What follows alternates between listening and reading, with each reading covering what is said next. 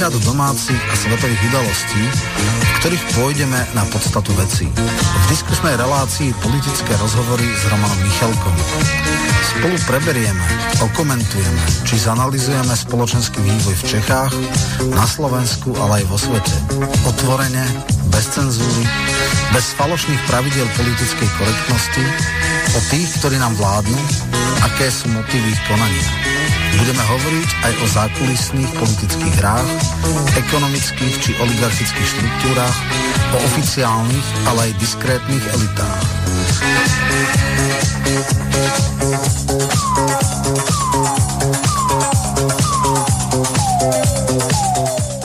Vážené a milé poslucháčky a poslucháči, po štyroch týždňoch vás opäť vítam pri počúvaní relácie politické rozhovory s Romanom Michelkom, ktorého srdečne pozdravujem do Bratislavy. Ahoj Roman. Ahoj Miro, pozdravujem ťa, samozrejme pozdravujem všetkých poslucháčov. Zase bude o čom, lebo teda politika rozhodne nie je nudná, udalosti sa nakopilo, takže verím, že to bude atraktívne aj pre poslucháčov. Môžeš aspoň v krátkosti povedať, eh, čo si, si pre našich eh, poslucháčov pripravil, čo uprednostníš? Tak samozrejme, dneska máme súbeh dvoch eh, asi ostrosledovaných vecí. Je odvolávanie Mikulca v parlamente a teraz pred fakte, že pár sekundami bol zverejný rozsudok Najvyššieho súdu v kauze Kuciak, respektíve Kočner Žužová a to určite teda bude najväčším fokusom dnešného dňa. No a dlhodobejšie máme tu dozvuky vojny policajtov. Vlastne Mikulec je len vyvrcholením eh, tejto, tejto vojny. Plus teda samozrejme bola tam séria tlačoviek, ktoré poukázali na jeho rôzne iné pochybenia.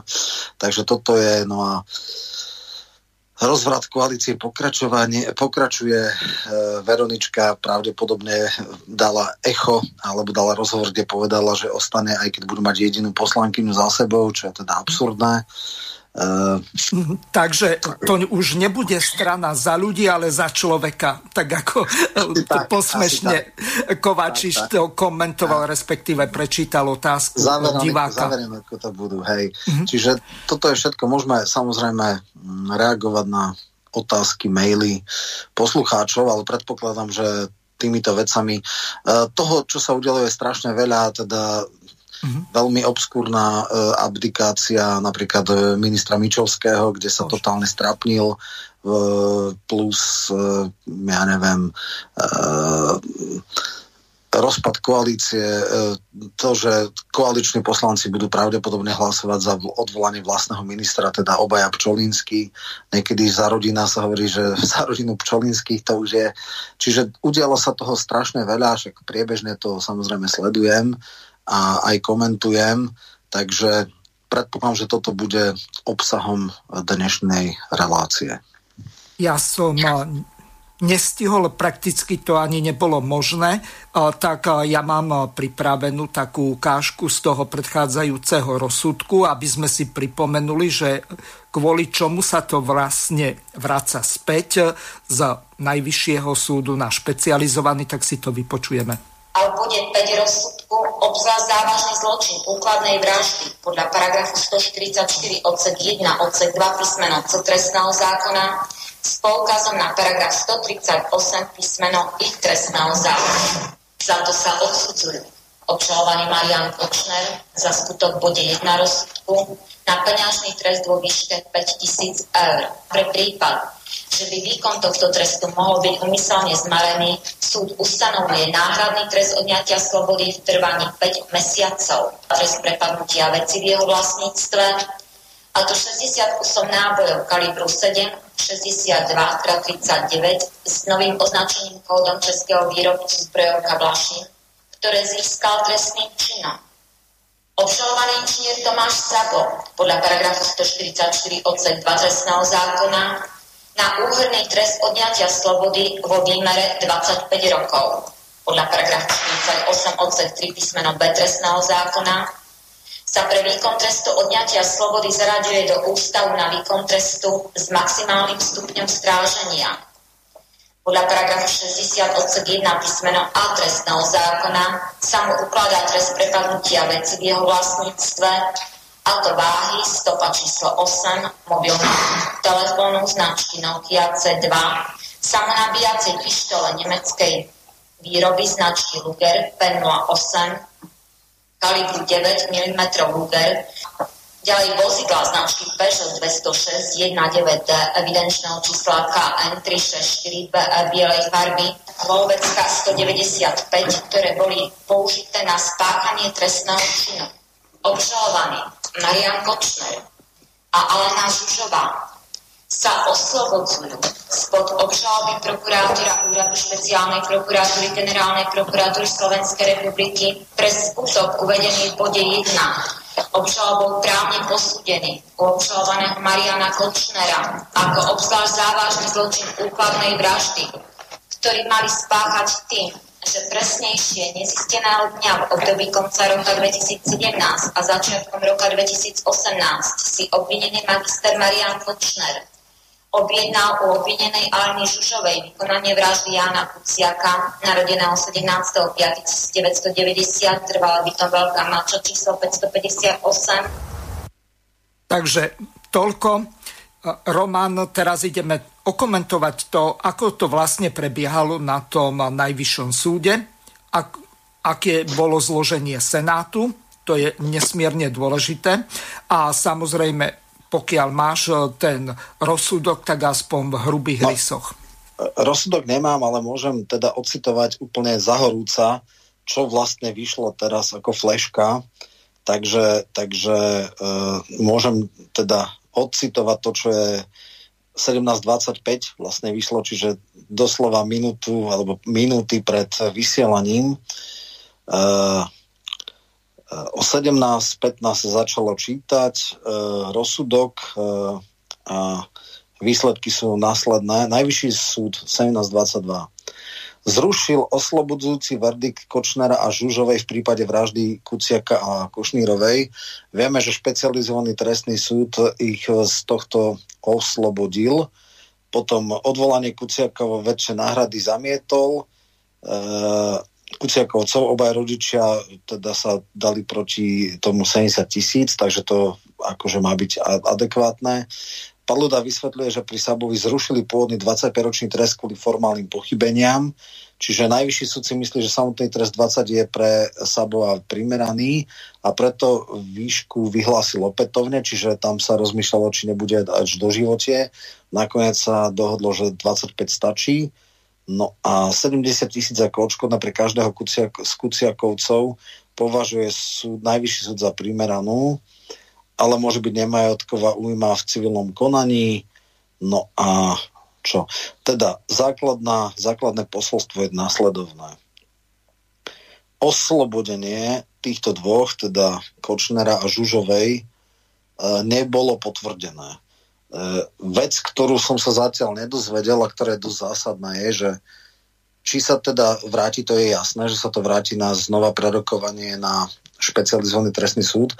A veľmi zásadne sa komentovalo, či to nebude pridelené inému senátu, nie tomu, ktorý už raz rozhodol, lebo sú dôvodné pochybnosti, takáto možnosť je, ale to som sa zatiaľ nedočítal z toho, že či aj toto bude, lebo ak tak to dostane tá istá trojica sudcov a oni samozrejme by sa mali stotožniť s argumentami Najvyššieho súdu, ale niekedy býva taká prehadzovačka, že sa to vracia, oni teda znova to vyhodnotia. Nie celkom sa vždycky prispôsobia názoru Najvyššieho súdu, potom sú mimoriadne dovolania. Takže zrejme, aby sa tomuto prešlo, sa špekulovalo, že to dostane iný senát, ktorý si odonova to naštuduje. No a dneska som ešte počúval ráno, teda na obed, e, tuším Daga Daníša, ktorý v tom čase, keď tam bol Kuciak, bol šéf, e, teda komentátorom v aktualitách a on povedal, že teda je presvedčený o vine oboch, teda aj Kuciaka, teda aj e, Kočnera, aj Žužovej, ale ak ho niečo prekvapilo, tak bolo, že Žužovu neodsúdili, lebo podľa neho, ktorý tam sedel celé všetky pojednávania, tak tie, tá dôkazná situácia bola dostatočná, ale verejne priznával, že v prípade Kočnera tam je iba séria nepriamých dôkazov a indícií a že on síce je presvedčený, že samozrejme tá objednávka išla od neho, ale čiste súdne si vie predstaviť, že môže byť e, oslobodený a on dokonca, že to rešpektuje, lebo samozrejme v prípade neistoty sa má súd e, jednoznačne prikloniť na strane obvineného a tie dôkazy proti Kočnerovi až tak jednoznačne silné nie sú. Takže toto by som povedal pre aktuality a podobne skončilo na dočakávania. Oni predpokladám, že mm, mali očakávania, že Žužova bude odsudená a Kočner pripúšťali, že aj nemusí byť No tak uh, uvidíme teraz. Hovorím, teraz je kľúčová vec, ktorú sme zatiaľ nevedeli nikde nájsť, ani nevidím, že či bude to vrátené tomu istému senátu na nové prerokovanie, alebo sa úplne, že zmení senát, naštuduje sa všetky materiál, že tak rok, rok a pol, ale zase vieme, že nie sú v žiadnom mm, časovom strese, lebo uh, Kočner má, tuším, 17 či 19 ročnú paletu za Asi zmenky. 19 za zmenky. 19, 19 ročnú paletu za zmenky, takže ten e, nehrozí, že by museli, ja neviem, o rok ho prepustiť, takže môžu v kľude, aj, aj keby 3 roky to trvalo znova naštudovať. No a Žužová je takisto za objednávku toho primátora, tuším, odsudená, takže tá takisto v podstate sú v pohode časovej, ne, nemusia sa báť, že by, ja neviem, po roku, po pol roku ich museli prepustiť. Takže uvidíme, samozrejme odvodnenie rozsudku a všetky tie veci, to všetko bude e, neskôr. Predpokladám síce, že Todova to už má, e, že dokonca Todova už e, tuším, že v tom prvostupňovom mala nejaký niekoľko dní predtým, lebo v sekunde, keď, alebo 20 minút potom, ako sa to e, uverejnilo, tak dala nejakú 5-stránovú alebo 10-stránovú analýzu. Takže to tiež svedčí o tých veciach, že aká je e, justícia deravá a ako z nej masívne unikajú veci. No ale teraz samozrejme médiá sú zrejme spokojné, takže, takže budeme čakať, ako sa to vráti, ako to bude ďalej. Tam sa môžu nejak narátavať tuším, že za tieto veci môže to stať 25 rokov maximálne, ale ono sa to nenarátava, že 19 a 25, ale súhrný trest dajú 25. Mm-hmm. Uvidí sa. Skrátka, toto je vec e, skutočne minú, minúty, rádové minúty stará, takže, takže toľko môžeme povedať k tomu rozsudku Najvyššieho súdu. Ešte sa ťa spýtam takto. Ja som ráno postrehol jednu takú informáciu, Ministerka spravodlivosti sa vyjadrila, hoci nepoznám teraz posledné zmeny, aké sú v trestnom poriadku a takisto, či vôbec niečo takéto je e, prípustné, čo ja viem, podľa zákona o prokuratúre. Ona sa vyjadrila v tom zmysle, že za predpokladu, že by Najvyšší súd rozhodol o oslobodení týchto dvoch, takže využije mimoriadne dovolanie. Ja e, tomuto nerozumiem z jedného prostého dôvodu. E, mimoriadne dovolanie e, je možné podať či už generálnym prokurátorom. Neviem o tom, že by takúto právomoc mala ministerka spravodlivosti a len v tom prípade, ak sa jedná o druhostupňové rozhodnutie, čiže krajského súdu alebo špecializovaného súdu, e, čiže dovolanie sa podáva na najvyšší súd. Odvolanie sa podáva e, na krajský súd. No, čiže z tohoto hľadiska, chcel som povedať tým toľko, e, že je to extrémne politicky motivovaná kauza a zrejme aj podľa toho, k čomu sme sa nedostali. Dobre by bolo, keby si okomentoval alebo aspoň pripomenul mena sudcov, ktorí boli vybratí do tohto senátu. No, oni na boli krajskom súde. To neboli, že myslíš krajský súd, ne, lebo... Nie, e, pardon, ospravedlňujem sa na najvyššom súde, teraz čo... Na sa... najvyšší súd. Uh, viem, že tam je Macejková, bývalá dlhoročná predsednička ústavného súdu a Paluda je šéf toho senátu. Tu tretiu si teraz nespomínam, ale tiež je to súdkynia, ktorá bola dosť známa. Môžem to niekde nájsť, ale to nie je podstatné. Uh, samozrejme, na najvyššom súde sú už väčšinou vyzreté a významné osobnosti prvá základná vec. E, e, ja nepo, e, teda nepodozrievam ministerku, že nepozná kompetencie. Pravdepodobne ako mimoriadne dovolanie má tú kompetenciu okrem generálneho prokurátora asi ako mimoriadný opravný prostriedok zrejme je možné. To, čo urobila, je podľa mňa politicky absolútne foupa a nekorektné v tom zmysle, že jednoducho ona predikuje rozhodnutia, ona ako keby povedala, ak sa nám politikom nebude toto rozhodnutie páčiť, tak ja použijem mimoriadne dovolanie, mimoriadný opravný prostriedok, bez toho, aby si preštudovala odôvodnenie, celý rozsudok, všetky argumenty, čiže uh, sú obrovské očakávania verejnosti. A ona povedala, a ja budem teda uh, nadbiehať týmto očakávaniam, čo je podľa mňa hrubá známka nie nestrannosti, ale veľmi jasnej strannosti. To znamená, že urobím všetko preto, aby rozsudok bol taký, aký očakávajú média, média čas verejnosti. Podľa mňa to je ťažké fópa, ale neviem, či si to vôbec ona uvedomuje. A, a je to teda niečo, čo teda e, znamená, skôr by som bol až výsmech, výsmech e, týchto e, nezávislej justície. No, e, k tomu, že teda očakávania boli naplnené, teraz teda to mimoriadne dovolanie pravdepodobne nebude potrebné.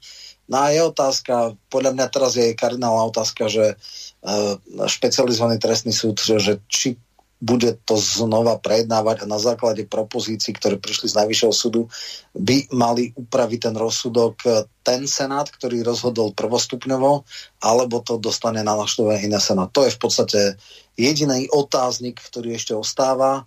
Ostatné veci sú v pohode. Hovorilo sa teda, že ten vrah by pravdepodobne mohol dostať až do živote. Najvyšší súd vlastne potvrdil tých 25 rokov. Uh, vlastne potvrdil značnú časť toho, čo dal ten prvostupňový súd, ale e, vrátil oslobodzujúci rozsudok. Takže médiá sú asi spokojné, no a uvidíme, ako toto skončí. Hm?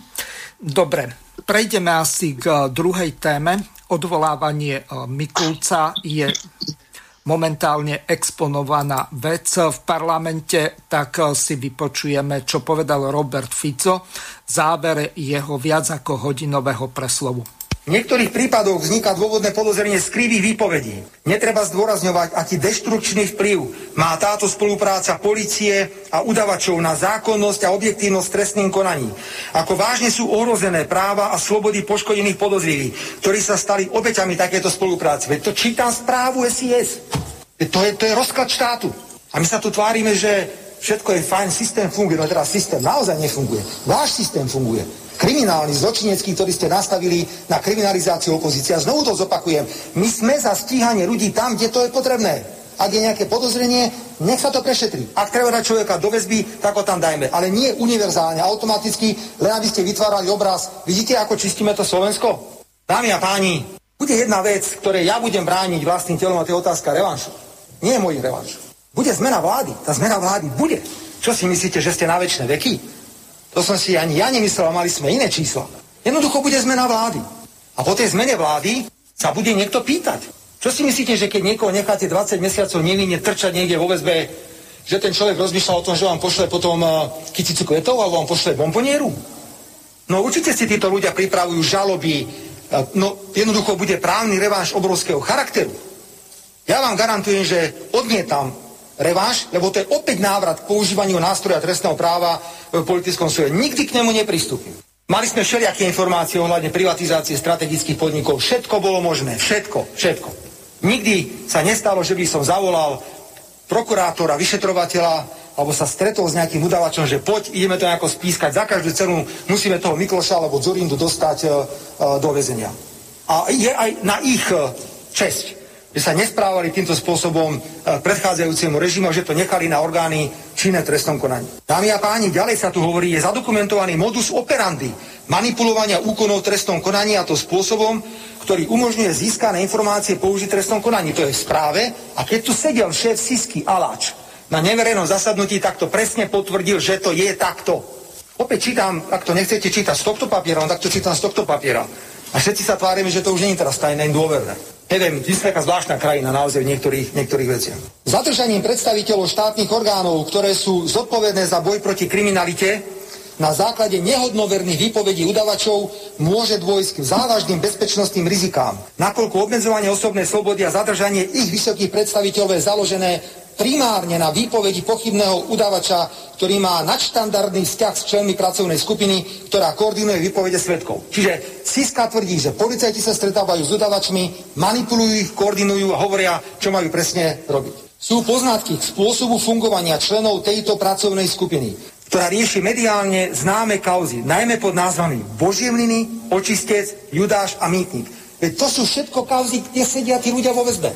Na základe tejto správy mali byť tí ľudia okamžite prepust, minimálne prepustení z väzby. Minimálne prepustení. A nech sa vyšetruje potom na slobode ich e, ďalšie podozrenie. Ešte raz. Správa SIS. Božemliny, očistec, Judáš, Mýtnik.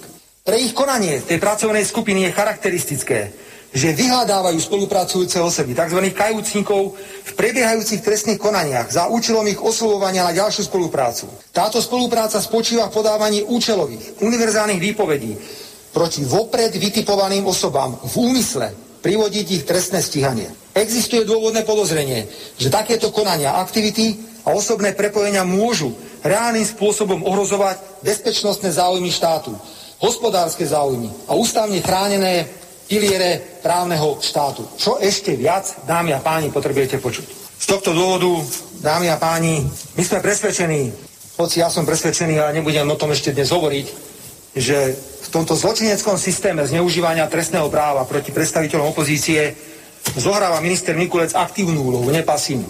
Ale dnes môžeme povedať, že ak e, paragraf 11 príslušného zákona kompetenčného hovorí o pôsobnosti ministerstva vnútra, tak musím ja skonštatovať, že minister absolútne nezvláda tú pôsobnosť, e, ktorá je zákonom pridelená ministerstvu vnútra a to je ochrana ústavného zriadenia, verejného poriadku, bezpečnosti osob a majetku, lebo váš riaditeľ SIS, vaši ľudia, nie my, to napísali na papier, oficiálny papier, potvrdili to a my to potvrdzujeme hodnoverným spôsobom. Z toho dôvodu, vážený pán predseda, navrhujem, na, navrhujem, navrhujem, aby Národná rada Slovenskej republiky hlasovala o uznesení, ktoré sme predložili aby sme vyslovili v Pán minister financí, prosím vás pekne, zdržte sa. Národnej rady Slovenskej republiky nedôveru členovi vlády, ktorý je poverený riadením ministerstva e, vnútra pánovi Mikulcovi. Ďakujem veľmi pekne.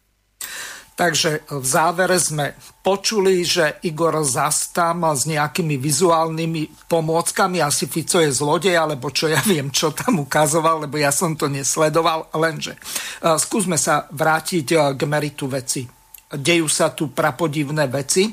A pripomeniem ešte aj našim poslucháčom niektoré také zásadné fakty. Slovenská republika kúpila v roku, ak si dobre pamätám, 2018 za 22 miliónov eur. Bolo to z peňazí európskych daňových poplatníkov, čiže cez eurofondy, tie náramky pre tých, ktorí by mali stíhať ďalšia dôležitá informácia je tá, že to bolo pre 2000 ľudí. Čiže e, títo, ktorí e, sú podozriví, tak by nemali byť e, vo väzbe v tej kolúznej, ale mali by byť monitorovaní kamerami, mali by mať tieto náramky a až potom na základe toho by v podstate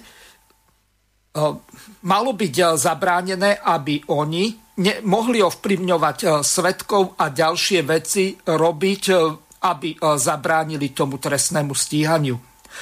Druhá dôležitá vec je tá, na ktorú chcem poukázať, že každý tento jediný človek, ktorý je vo väzení, tak nás, daňových poplatníkov, stojí na staré slovenské koruny približne pol milióna E, čiže viac ako 16 tisíc eur za jeden rok. Ak ten právnik alebo súdca dokonca, ktorý tam bol e, dva roky, tak nastal na staré peniaze 1 milión korún, čo je e, úplne čo sú úplne vyhodené peniaze. A ešte jedna veľmi dôležitá vec. Hovorí sa o tom, že títo ľudia, tak ako bolo aj povedané, určite budú žiadať odškodné. Konkrétne sa tam hovorilo o 60 eurách na každý deň, ktorý e, strávil vo väzení. E, potom ešte môže byť nejaká nemajetková újma a ďalšie straty zárobku a tak ďalej. Strata profesnej alebo kariérneho postupu a tak ďalej. Čiže z tohoto vyplýva to, že my investujeme nielen do väzenstva, ktoré je v príšernom stave, ale najmä do toho, aby v podstate bolo možné skrátka e, tých e, ľudí monitorovať aj e, mimo väzenstva. Roman, tvoj názor, aby sme sa dostali k meritu veci. No, to, čo si hovoril, tak ten základný problém je, že sa extrémne nadužíva kolúzna väzba.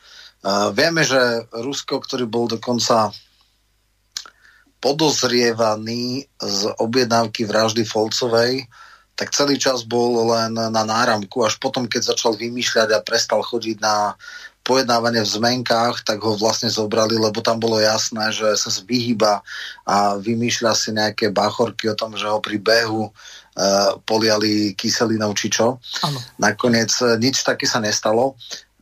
Uh, ten základný problém, ktorý som ja xkrát, xkrát hovoril, je, že v podstate vyšetrovateľia kauza, ja rozhodne ani za Jakovsku, ani za Bedera sa nikdy teda nevyslovujem a mhm. nech sú právoplatne odsúdení, ale tie metódy majú byť úplne iné. Tie metódy majú byť také, že má byť tým odborníkov, analytikov, dátových, ekonomických, neviem akých, má byť séria konfrontácií, vypočutí, zadokumentovaní listinných dôkazov a tak ďalej. Takto sa majú usvedčovať.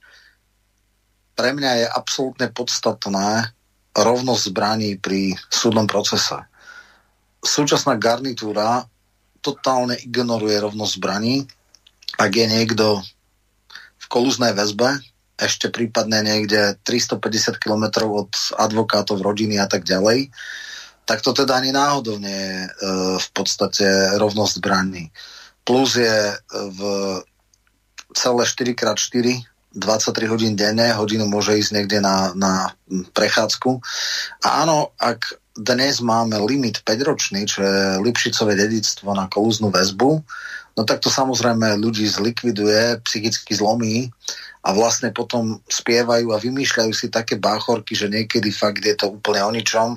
Plus práve fragment tej, tej, tej hm, utajenej správy hovorí aj o tom, ako to vlastne funguje. E, to nehovoril tie citáty opozičný politik. To hovoril šéf Sisky. Alač. To znamená človek, ktorý je súčasťou štátnej mašinérie, štátnej exekutívy, ten hovoril, že metódy, ktoré sa používajú na usvedčenie e, ľudí sú krajne problematické. A v tomto je problém. Akože e, tu na, pomaly nám vzniká nejaký výbor verejného blaha a jakubinizmus najhrubšieho zrna a toto sú veci, ktoré môžu ohrosiť samotnú podstatu demokracie. Tu už nejde o to, že či nejaký človek bude alebo nebude odsudený, tu nejde o základnú podstatu systému. Na to, toto je podstata dnešných problémov, že jednoducho niekto nemá, nemá hraníc a robí si veci, ktoré by nikde nemohli prejsť. Hej?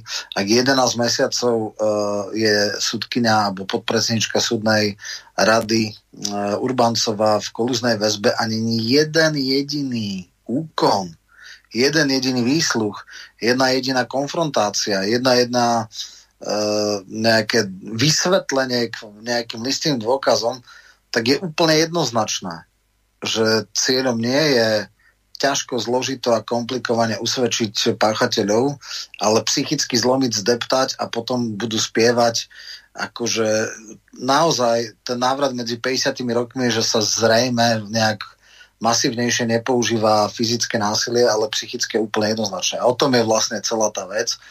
Uh, Roman, ale kauza no. Lučansky hovorí o presnom opaku, veď e, on bol tam... tam áno, a toto je možno výnimka, ktorá hovoríš aj o fyzickom nátlaku, lebo uh, nikto asi nevidel taký precedens, aby niekto pri cvičení si takto rozmlatil oko. Hej? Čiže tam je plus teda, však máme svedectva Žitného a podobne, ešte aj na CT, že ho tam zhodili a, a, a podobné veci a, a lomcovali s ním. Takže v prípade Lučanského je dôvodné podozrenie, že tam bolo nielen psychické lámanie a násilie, uh, ak vieme, že Kysel 56 dní sa nevyjadril k stanovisku človeka, ktorý je odsúdený, že prečo je nutné väzobné stíhanie, no tak jednoducho e, to, je, to je absolútne neslychaná záležitosť, ktorá rezumovala do disciplinárneho stíhania. Lipšic to ostentatívne ignoroval, chcel takéto pochybenie riešiť pohovorom, čo je úplný výsmech. No a tam sa ukazuje, že tieto veci sú naozaj problematické. A teraz akože e, niektorí nepochopia, ale teda takí troška súdnejší ľudia, aby bolo jasné, že ja sa nikdy, nikdy nezastávam zločincov. Ja len hovorím, že ak si mám vybrať, a povedal som to verejne a niektorí šialenci môžu hejtovať, koľko chcú, pre mňa je skôr znesiem byť aj troška skorumpovaný na prostredie ako diktatúru, ako to, že človek nevie dňa ani hodiny.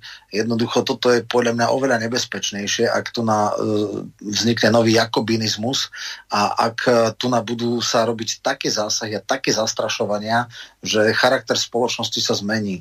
A chcem ešte to ilustrovať na dvoch zásadných uh, precedencoch.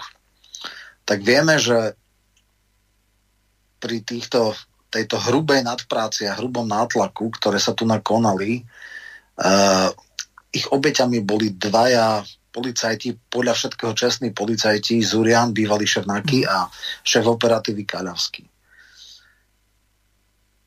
Zurian sa dozvedel o tom, že pravdepodobne bude výmet u neho doma. Uh, bola to brutálna, čistá a absolútne hlúpa demonstrácia sily, lebo jednak teda mali vedieť z operatívnych informácií, že nie je doma. Keby aj nevedeli, jeho syn dostal echo, že teda prídu po ňoho. Volal im, že v poriadku príde, otvorí dvere, on tam nie je, nech to zistia, nech si tam urobia prehliadku. Napriek tomu, že vedeli, že ide syna, chce odom, odomknúť byt, tak to vylámali, vymlátili, urobili brutálny výmet, všetko tam rozbili. Čisté zastrašovania, čistá demonstrácia sily. Výsledok, Žilinka sa už nemohol na vyčínenie špeciálnej prokurátory pozerať, odobral ako generálny prokurátor tieto kauzy špeciálnej prokurátore, Zurian sa vrátil, mimochodom politici ho vyzývali, nech ostane uh, v zahraničí a nech požiada o politický azyl. Napríklad Daniel, Tomáš Taraba to otvorene áno, povedal presne tak, na teatrojke. Mhm. Áno, a Fico ho vyzýval, aby sa nevracal na Slovensko. Uh, to by bolo obrovský škandál. Jednoducho slovenská justícia by neprešla auditom európskej civilizácie a tam by uh, akože za, zahraničné autority povedali a konštatovali, že je to u nás šialenosť, ale chvála Bohu, Žilinka uh, sa ukázal ako chyba v tomto systéme, ako človek, ktorý ctí základné pravidla a skončilo to tak, že jednoducho zobrali si to pod seba, po vypočutí ich prepustili a pozor, ako Kaľavskému, tak tuším, že včera aj Zurianovi ano. zrušili obvinenie ako nedôvodné.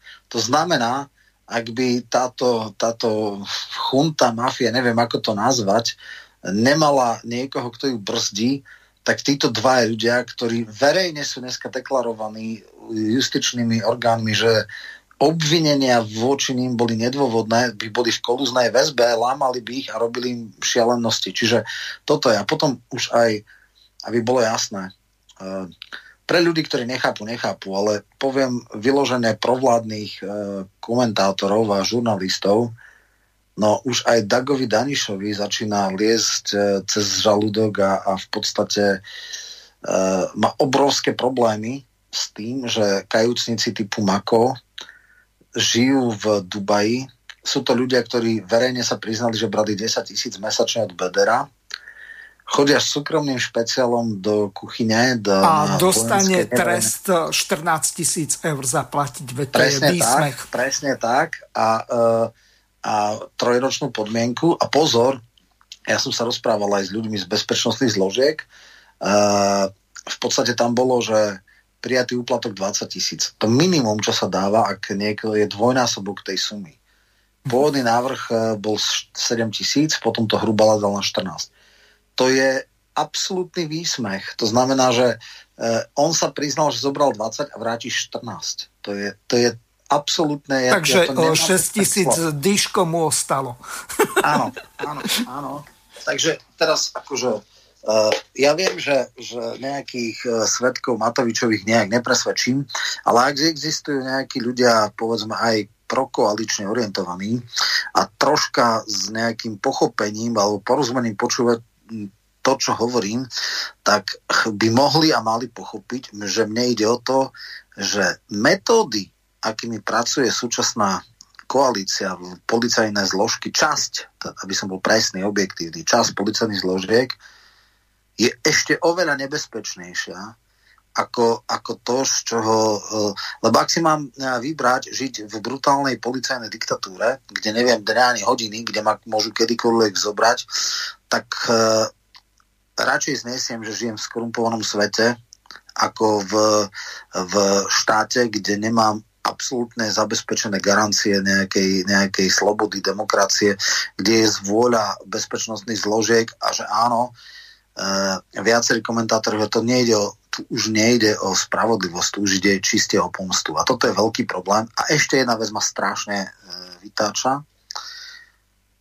Ide sa len a len po kauzách predchádzajúcej garnitúre, ale uh, mega zločinci, ako bol Malchárek, Mikloš, Zurinda, tí nie len, že sa smejú, ale ešte pomaly chodia do médií a dávajú veľké múdra a robia zo seba pomaly, že morálne autority. To je pre mňa tak strašný gíč, aký naozaj už nemôžem zniesť. Takže moje výhrady aj moje komentovania idú k tomu. Nie som proti stíhaniu korupcie, ale chcem, aby bola rovnosť zbraní a aby sme stále ostali aj v týchto veciach civilizovanou krajinou, lebo to je oveľa nebezpečnejšie, ako ako keď sa tu urobí na, naozaj nový výbor verejného blaha a vieme ľudia, ktorí poznajú históriu, k čomu to viedlo. Jednoducho, akýkoľvek teror je horší ako skorumpovaný štát.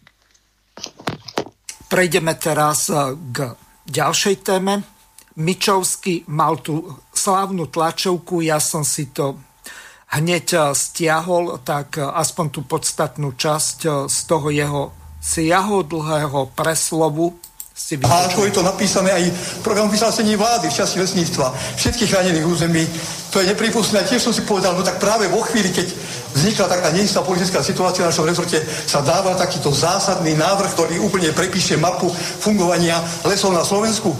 Vylučujem, vylučujem, vylučujem takýto postup, s tým sa nikdy nemôžem stotožniť, je to postup nekorektný a chcem zdôrazniť to, čo často hovorím, keď sa bavíme o chránených a ostatných územiach lesov my dneska už na Slovensku ani v Európe nemáme lesy, ktoré by sme mohli považovať za nechránené.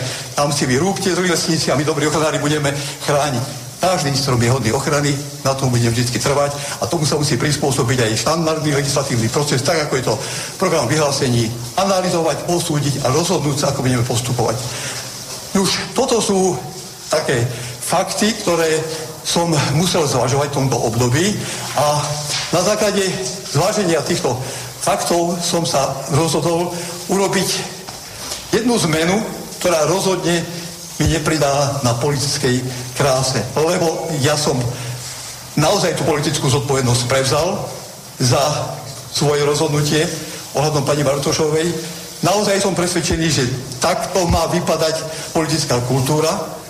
Len na misku váh som musel zobrať práve aj tieto argumenty, tieto fakty, ktoré zasneli práve z prostredia tých zoskupení, ktoré som spomínal, ktoré ma žiadali, aby sa aj neutekalo, aby sa dosiahol ten výsledok, ktorý, ku ktorému sa zaviazali a ktorý som presvedčený, že sa aj naplňa štandardným spôsobom, aj keď to možno tak na prvý pohľad nie je hneď vidieť. A práve tento nie pocit, ale presvedčenie, zváženia rôznych váh zodpovednosti ma primel k tomu, že som dnes ráno poslal do Krasalkovičovho paláca pani prezidentke Slovenskej republiky Zuzane Čaputovej list, v ktorom stiahujem svoju demisiu na funkciu člena vlády Slovenskej republiky pohreného správou tohto rezortu. Som si vedomý, že to nie je veľmi jednoduchý proces a že aj sa chcem ospravedlniť z tohto miesta aj pani prezidentke, aj svojim kolegom, že možno vyvolávam súvislosti a situácie, ktoré nie sú celkom jednoduché, ale som presvedčený, že napriek strate tej politickej krásy som povinný so svojimi kolegami sa pokúsiť dotiahnuť dielo, ktoré sme načali do toho konca, ktorý sme jednoducho slúbili občanom vo voľbách a ktorý je pre túto krajinu v skutku absolútne nevyhnutný. Čo sa bude diať v tejto súvislosti, neviem to celkom odhadnúť. Viem, že v minulosti už takáto situácia nastala, myslím pán minister Lajčák, kedy si svoju demisiu takto stiahol.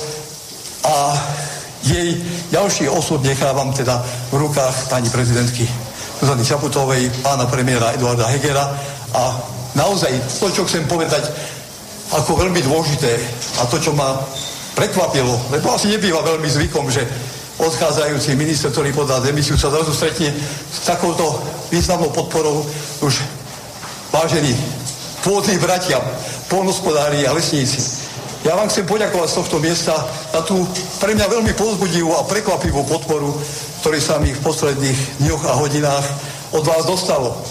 Naozaj si to vážim a považujem to za niečo, čo výrazne zasiahlo aj do môjho vnímania pozície mojej a pozície mojich kolegov na tomto ministerstve. Vážim si to a chcem slúbiť, že v tejto funkcii, pokiaľ mi bude umožnené v nej pokračovať, urobím všetko tak, ako to káže povinnosť, rozum a čest. Našťastie nebolo mu umožnené a potom, čo urobil, že e, z tých e, fondov na rozvoj, ktoré sú obrovské, pre pôdohospodárstvo, to znamená vodohospodárstvo, lesníctvo a polnohospodárstvo, nevybavil vôbec nič. Takisto ako Milanová, tak títo dvaja ľudia už mali veľmi dávno baliť kufre a odísť z toho dôvodu, že nájsť nejaký taký argument, že tisíc ľudí za veľmi pochybných okolností z niekoľko desať tisíc ľudí z rezortu ho podporia, tak to je aká podpora. To keby e, bolo, čo ja viem, pred ministerstvom demonstrácia, kde príde 50 tisíc ľudí, tak to viem pochopiť na jeho podporu, lenže e, zbierať nejaké e, niekoľko dní, možno týždeň podpisy a vyzbierať ich okolo tisíc, tak eh, to je smiešná podpora. Roman, ideš. No, predovšetkým treba povedať, že to eh, neboli žiadne autentické podpisy. Eh, na tlačovkách sa čítal list, ktorý on sám písal, že na rôzne tie odštepné závody a tak a manažerom, že vy ste tu len vďaka mne, tak teraz ma rýchle e, podporte, lebo potrebujem nejak zvrátiť ten svoj e, nepremyslený krok.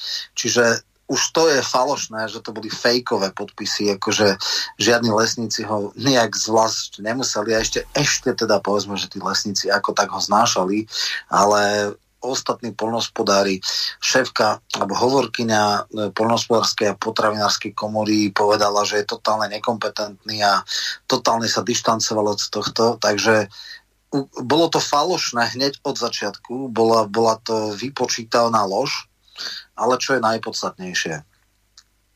Ten základný problém bol v tom, že on sa dozvedel, že na jeho miesto bol vyhľadnutí Vilčan, teda ktorý, nový minister, ktorý bol tri mesiace jeho štátnym tajomníkom. Bol to človek, ukazuje sa teda z bankového sektora, ktorý bol manažersky schopný, na rozdiel od neho, čo bola kvintesencia neschopnosti a hlavne e, rôzne veci, ktoré tam bolo presne prečo odišiel, niektoré správy, ktoré bolo aj z NKU a tak nechceli, nechceli, nechcel to pustiť, nechcel kvanta veci riešiť. E, špičkových odborníkov, ktorí mali robiť jeho poradenský tým, v podstate najprv nepočúval, ignoroval a nakoniec rozpustil. Jednoducho nie len, že bol nekompetentný, ale ešte si ani len nenechal poradiť. No a teraz vlastne prišiel, on teda navrhol za svojho nástupcu Fecka len mali niekto Heger alebo kto elementárnu mieru súdnosti a povedali, že nie. Uh, lebo je to tiež uh, manažerská katastrofa. Takže dali tam tohto človeka. No on si myslel, myslel že to zvráti už v piatok, kedy Heger oznámil, že v pondelok ide za minister, eh, prezidentkou a bude ju informovať o novom kandidátovi, tak už vtedy uh, bolo jasné, že kocky sa hodené, že jednoducho on raz dal demisiu a teda nie do čom. Uh, prezidentka veľmi dobre vedela, akú nízku mieru dôveryhodnosti on požíva predovšetkým medzi polnohospodármi a rozhodne nechcela e, nejak to komplikovať, teda tú jeho demisiu, mm. naopak teda chcela ju prijať čím skôr. Roman, to, čo tu je ešte dôležité povedať, že čo vyparatil Mičovský ohľadom prenajmu tej pôdy pre polnohospodárov, čo je v podstate štátna pôda. On tam zaviedol trhové nájomné, to znamená, že ten prenájom pre tých eh, polnohospodárov sa výrazne zdražil. Oni napriek tomu, že už teraz alebo dovtedy neboli konkurencie schopní, lebo eh, na západné polnohospodárstvo tak eh, štáty dávajú výrazne viacej tých dotácií, okrem toho, čo príde cez nejaké eurofondy a cez tú platobnú agentúru. E, čiže z tohoto hľadiska Mičovsky bol jedna obrovská katastrofa, najmä pre polnohospodárov. Áno, a tam bolo ešte viac to, čo si vravel. Uh, najprv sa kasala veľké silácké reči, že vyboxuje pre polnohospodárov z fondu obnovy a stability strašné peniaze, neurobil nič. Iné štáty, len taká Česká republika, prišli s obrovskými peniazmi aj pre kultúru, aj pre pôdohospodárstvo. Čiže zlyhal osobnostne, zlyhal morálne, zlyhal manažersky. Jednoducho je to multifunkčné zlyhanie a nulová sebareflexia. Ale to samozrejme e, patrí už k charakteristikám ľudí z Olano a s inými nominantmi. A ešte poslednú vec e, urobili e, chybu, že keď vypukla plagiatorská kauza, tak sa do bezvedomia nebil za Matoviča, ale e, aj tak nejak pripustil, že je to hamba, že je to teda nešťastná vec, čomu samozrejme Matovič nikdy nezabudne. Takže aj toto bolo. No a tá posledná míľa e, nedáva žiadnu logiku. Tam niektorí hovorili, že mohol odísť s odsťou, ja teda si nemyslím, že s odsťou priamo, ale mohol odísť bez... Bez jedného, trapasu. Bez mega trapasu, presne mm. tak. Toto, čo urobil, bol ale že mega trapas.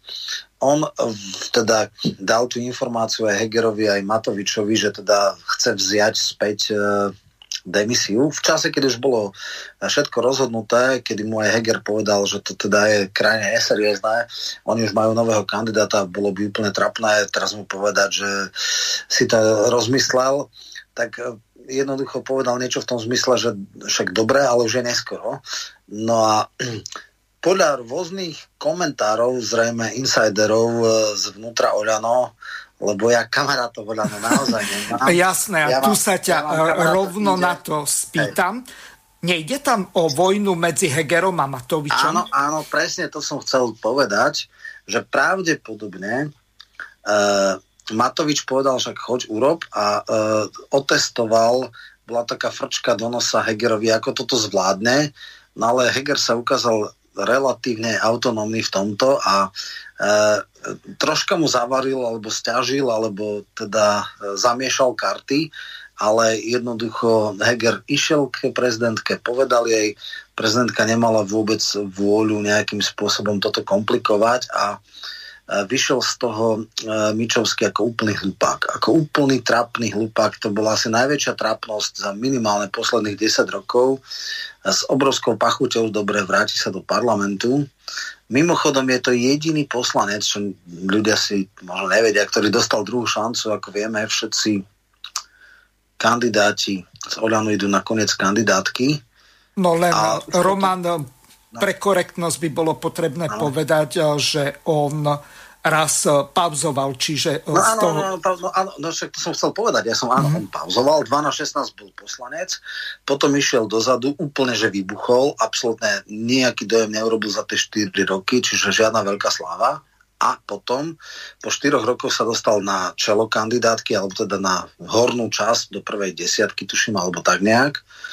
Ale nikto iný, povedzme, z roku 12-16. On bol jeden jediný, ktorý zlyhal vo voľbách, voliči ho odmietli a znova ho dali na zvoliteľné miesto. Z tej zostavy z roku 12-16 ani jeden túto šancu nedostal. Hej? No, Takže to, ešte... som chcel, ja som to chcel, ja som, mm-hmm. no kto?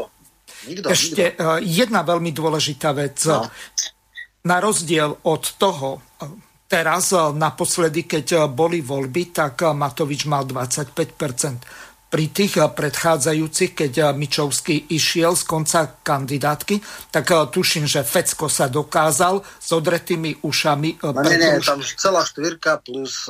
plus Jasné, ale ja som chcel povedať o tom, ktorý bol na konci, ktorý získal výrazne najmenej hlasov a tam nieko, blízko 10 tisíc chýbalo. A keď a... Eh, Mičovský kandidoval, keď prvýkrát išiel, tak eh, on mal relatívne solidný výsledok. Čiže tá jeho práca ho v podstate deklasovala aj eh, na tom konci tej kandidátky, že sa neprekruškoval. Áno, presne. E, ako, aby bolo jasné, vždycky sa prekruškovala tá štvorica, teda Jurinová, uh, Bratranec, je, je, Vyskupič a Fecko plus uh, Matovič. Táto štyrka, akože tá vždycky sa vytiahla, aj keď máš pravdu, že Fecko len s mega odretými ušami a vyzeralo to každú chvíľu, že môže byť aj pod. A potom jediný, ktorý sa dvakrát po sebe prekruškoval, bol Vašečka a ešte v minulých týchto sa uh, Škripek. Ten bol 64 na kandidátke. Ten sa Ale od, ten potom išiel do Európarlamentu. Do Európskeho parlamentu a, a tak ďalej. A tak ďalej. Čiže mm.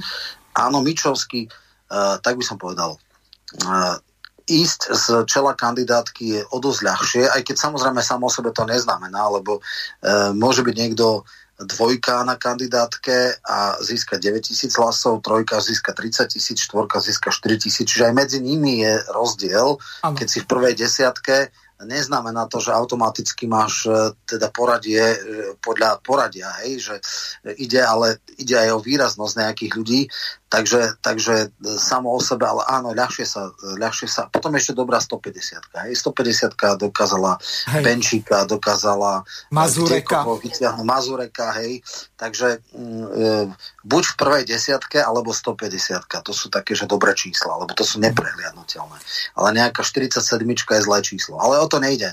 Podstatné je to, že on je jediný, ktorý e, zlyhal a znova dostal šancu. Hej, všetci ostatní, aj ten Vášečka vždycky šiel na koniec kandidátky. No ale o to nejde. Teraz ide o to, že týmto urobil strašnú pachuť. E, tiež som prekvapený, že čo všetko musel urobiť, akú mieru servilnosti, aby ho znova akože dal naspäť. No a e, strapnil sa strašne, nič e, nedosiahol. Žasnem nad absolútnou, ja neviem, či už politickou eh, senilitou, alebo naivitou, alebo teda osobnou senilitou. Ukázal sa, že absolútne nespôsobili na politiku a dožije teda v parlamente, však v poriadku, ale pachuť eh, z jeho pôsobenia ostane a on sa už teraz doživotne stane tarčou výsmechu, lebo urobiť si takú hambu, to sa málo komu podarí v politike. Mm-hmm.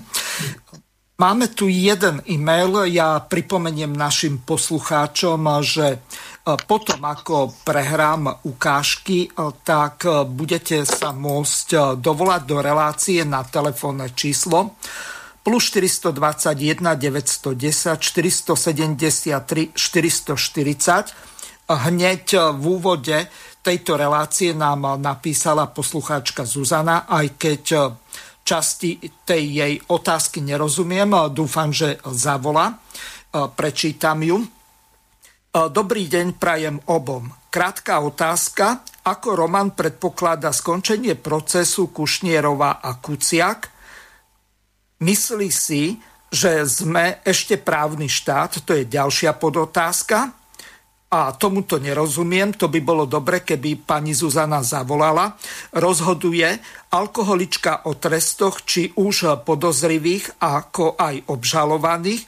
To sme sa kde dostali. S pozdravom Zuzana. Čiže Roman, skúsme to po častiach rozobrať a odpovedať pani Zuzane. Nech sa páči neviem, či alkoholičku myslela zrejme asi ministerku Kolikovu, alebo neviem e, koho iného, iba tak mi to nejak tým, že teda dá mimoriadný opravný prostriedok, ako to skončí. E, základná otázka znie, e, či to vrátia tomu istému senátu, alebo bude úplne nový senát.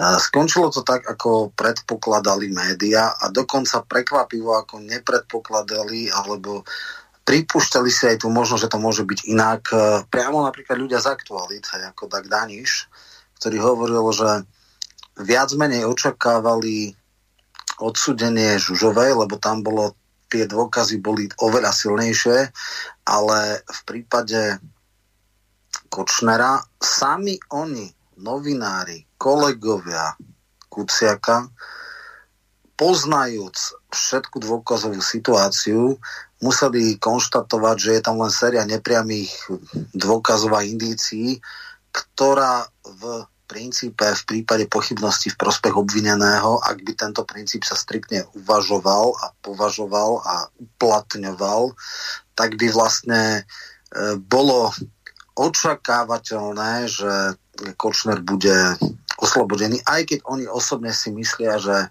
sú presvedčení, že teda stal za objednávkou, ale chápali by, že dôkazná situácia nie je dostatočne silná na to, aby mohli s kľudným svedomím odsúdiť.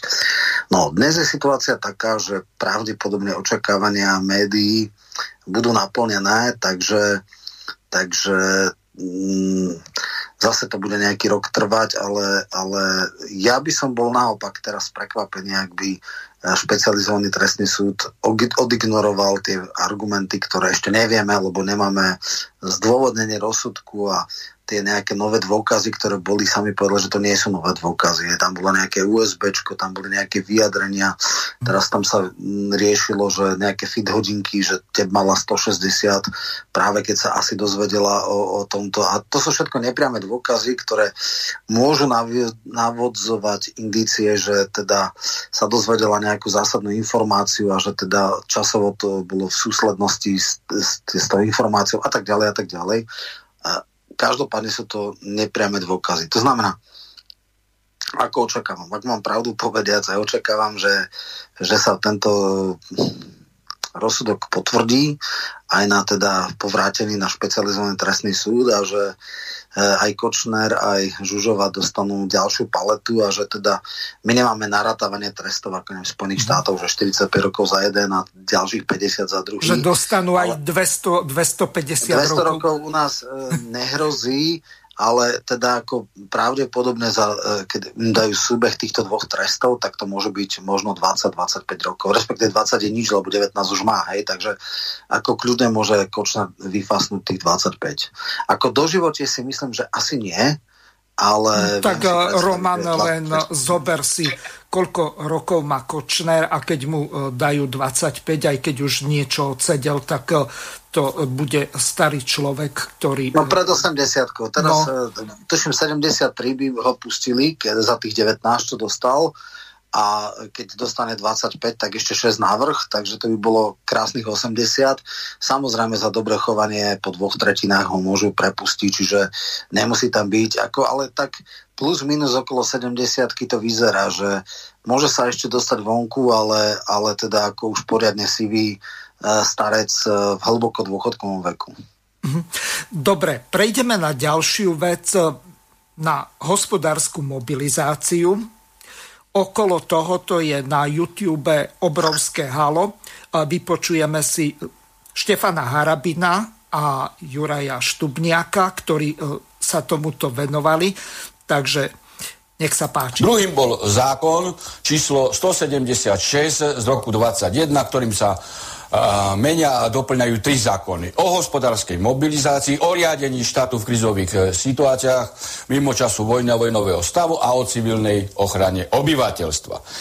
tento zákon umocňuje oprávnenia vlády, ministerstiev, dokonca aj okresných úradov na úkor ústavných záruk. Preto akty, ktoré boli doteraz e, možné iba na základe ústavného zákona, sa budú realizovať e, jednoducho len na základe bežného zákona.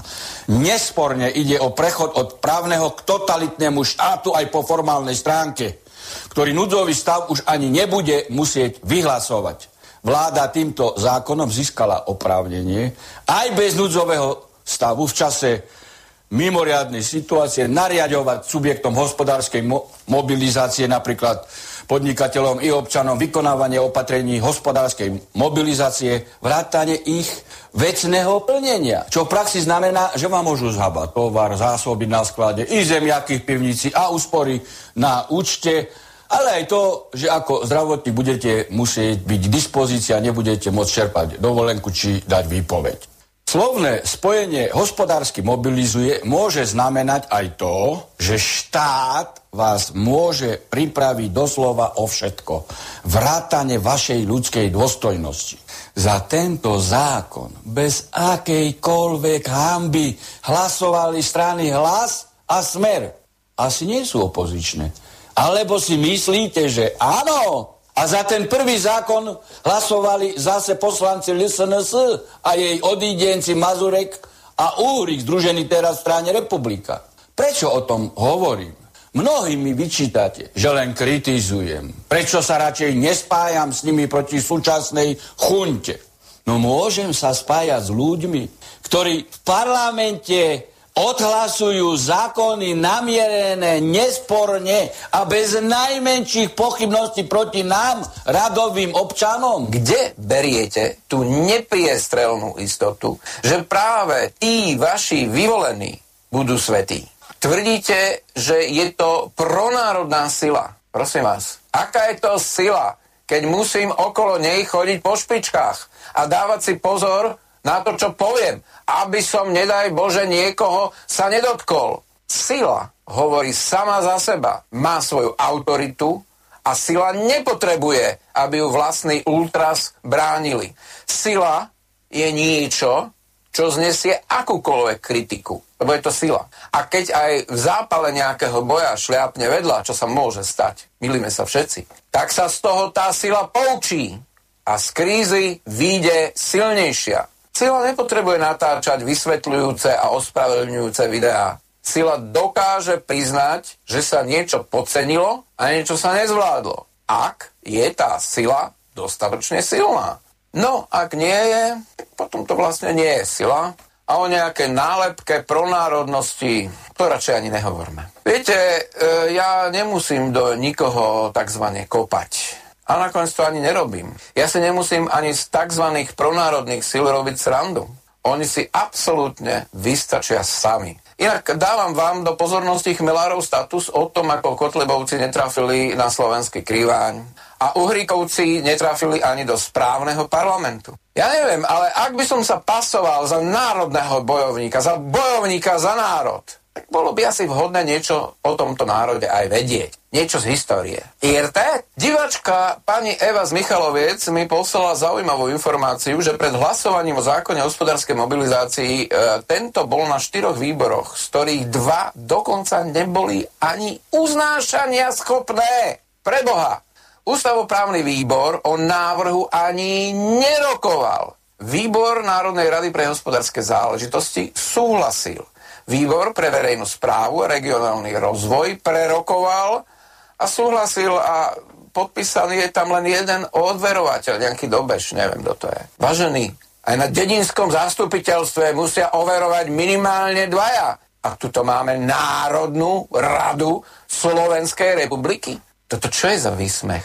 A výbor pre zdravotníctvo Záborskej nebol uznášania schopný. Tak nie, že by som chcel konšpirovať, ja som si toto neoveroval, ani do hĺbky som nešiel, lebo fakt je to zbytočné, ale myslím si, už len percentuálne, že v tých výboroch boli aj nejaké pronárodné sily. No, iba že by neboli, lebo uznášania schopné to nebolo, takže kde boli? Vážení, tak ja si amatérsky naštudujem tento, podľa mňa, jeden z najdôležitejších zákonov a oni pri svojich kráľovských platoch hradených výdavkoch a armáde asistentov nespravia vôbec nič. Oni sa na to ani nepozrú, oni sa len zdržia, alebo tomu nerozumejú, alebo tomu nechcú rozumieť. Že vlastne ako keby tam ani neboli tieto pronárodné sily. A ja ich za to podľa vás pronárodných nemôžem ani skritizovať? Vážení zbožňovači tzv. pronárodných politikov, nemyslíte si, že tento váš manier je už krajine totalitný?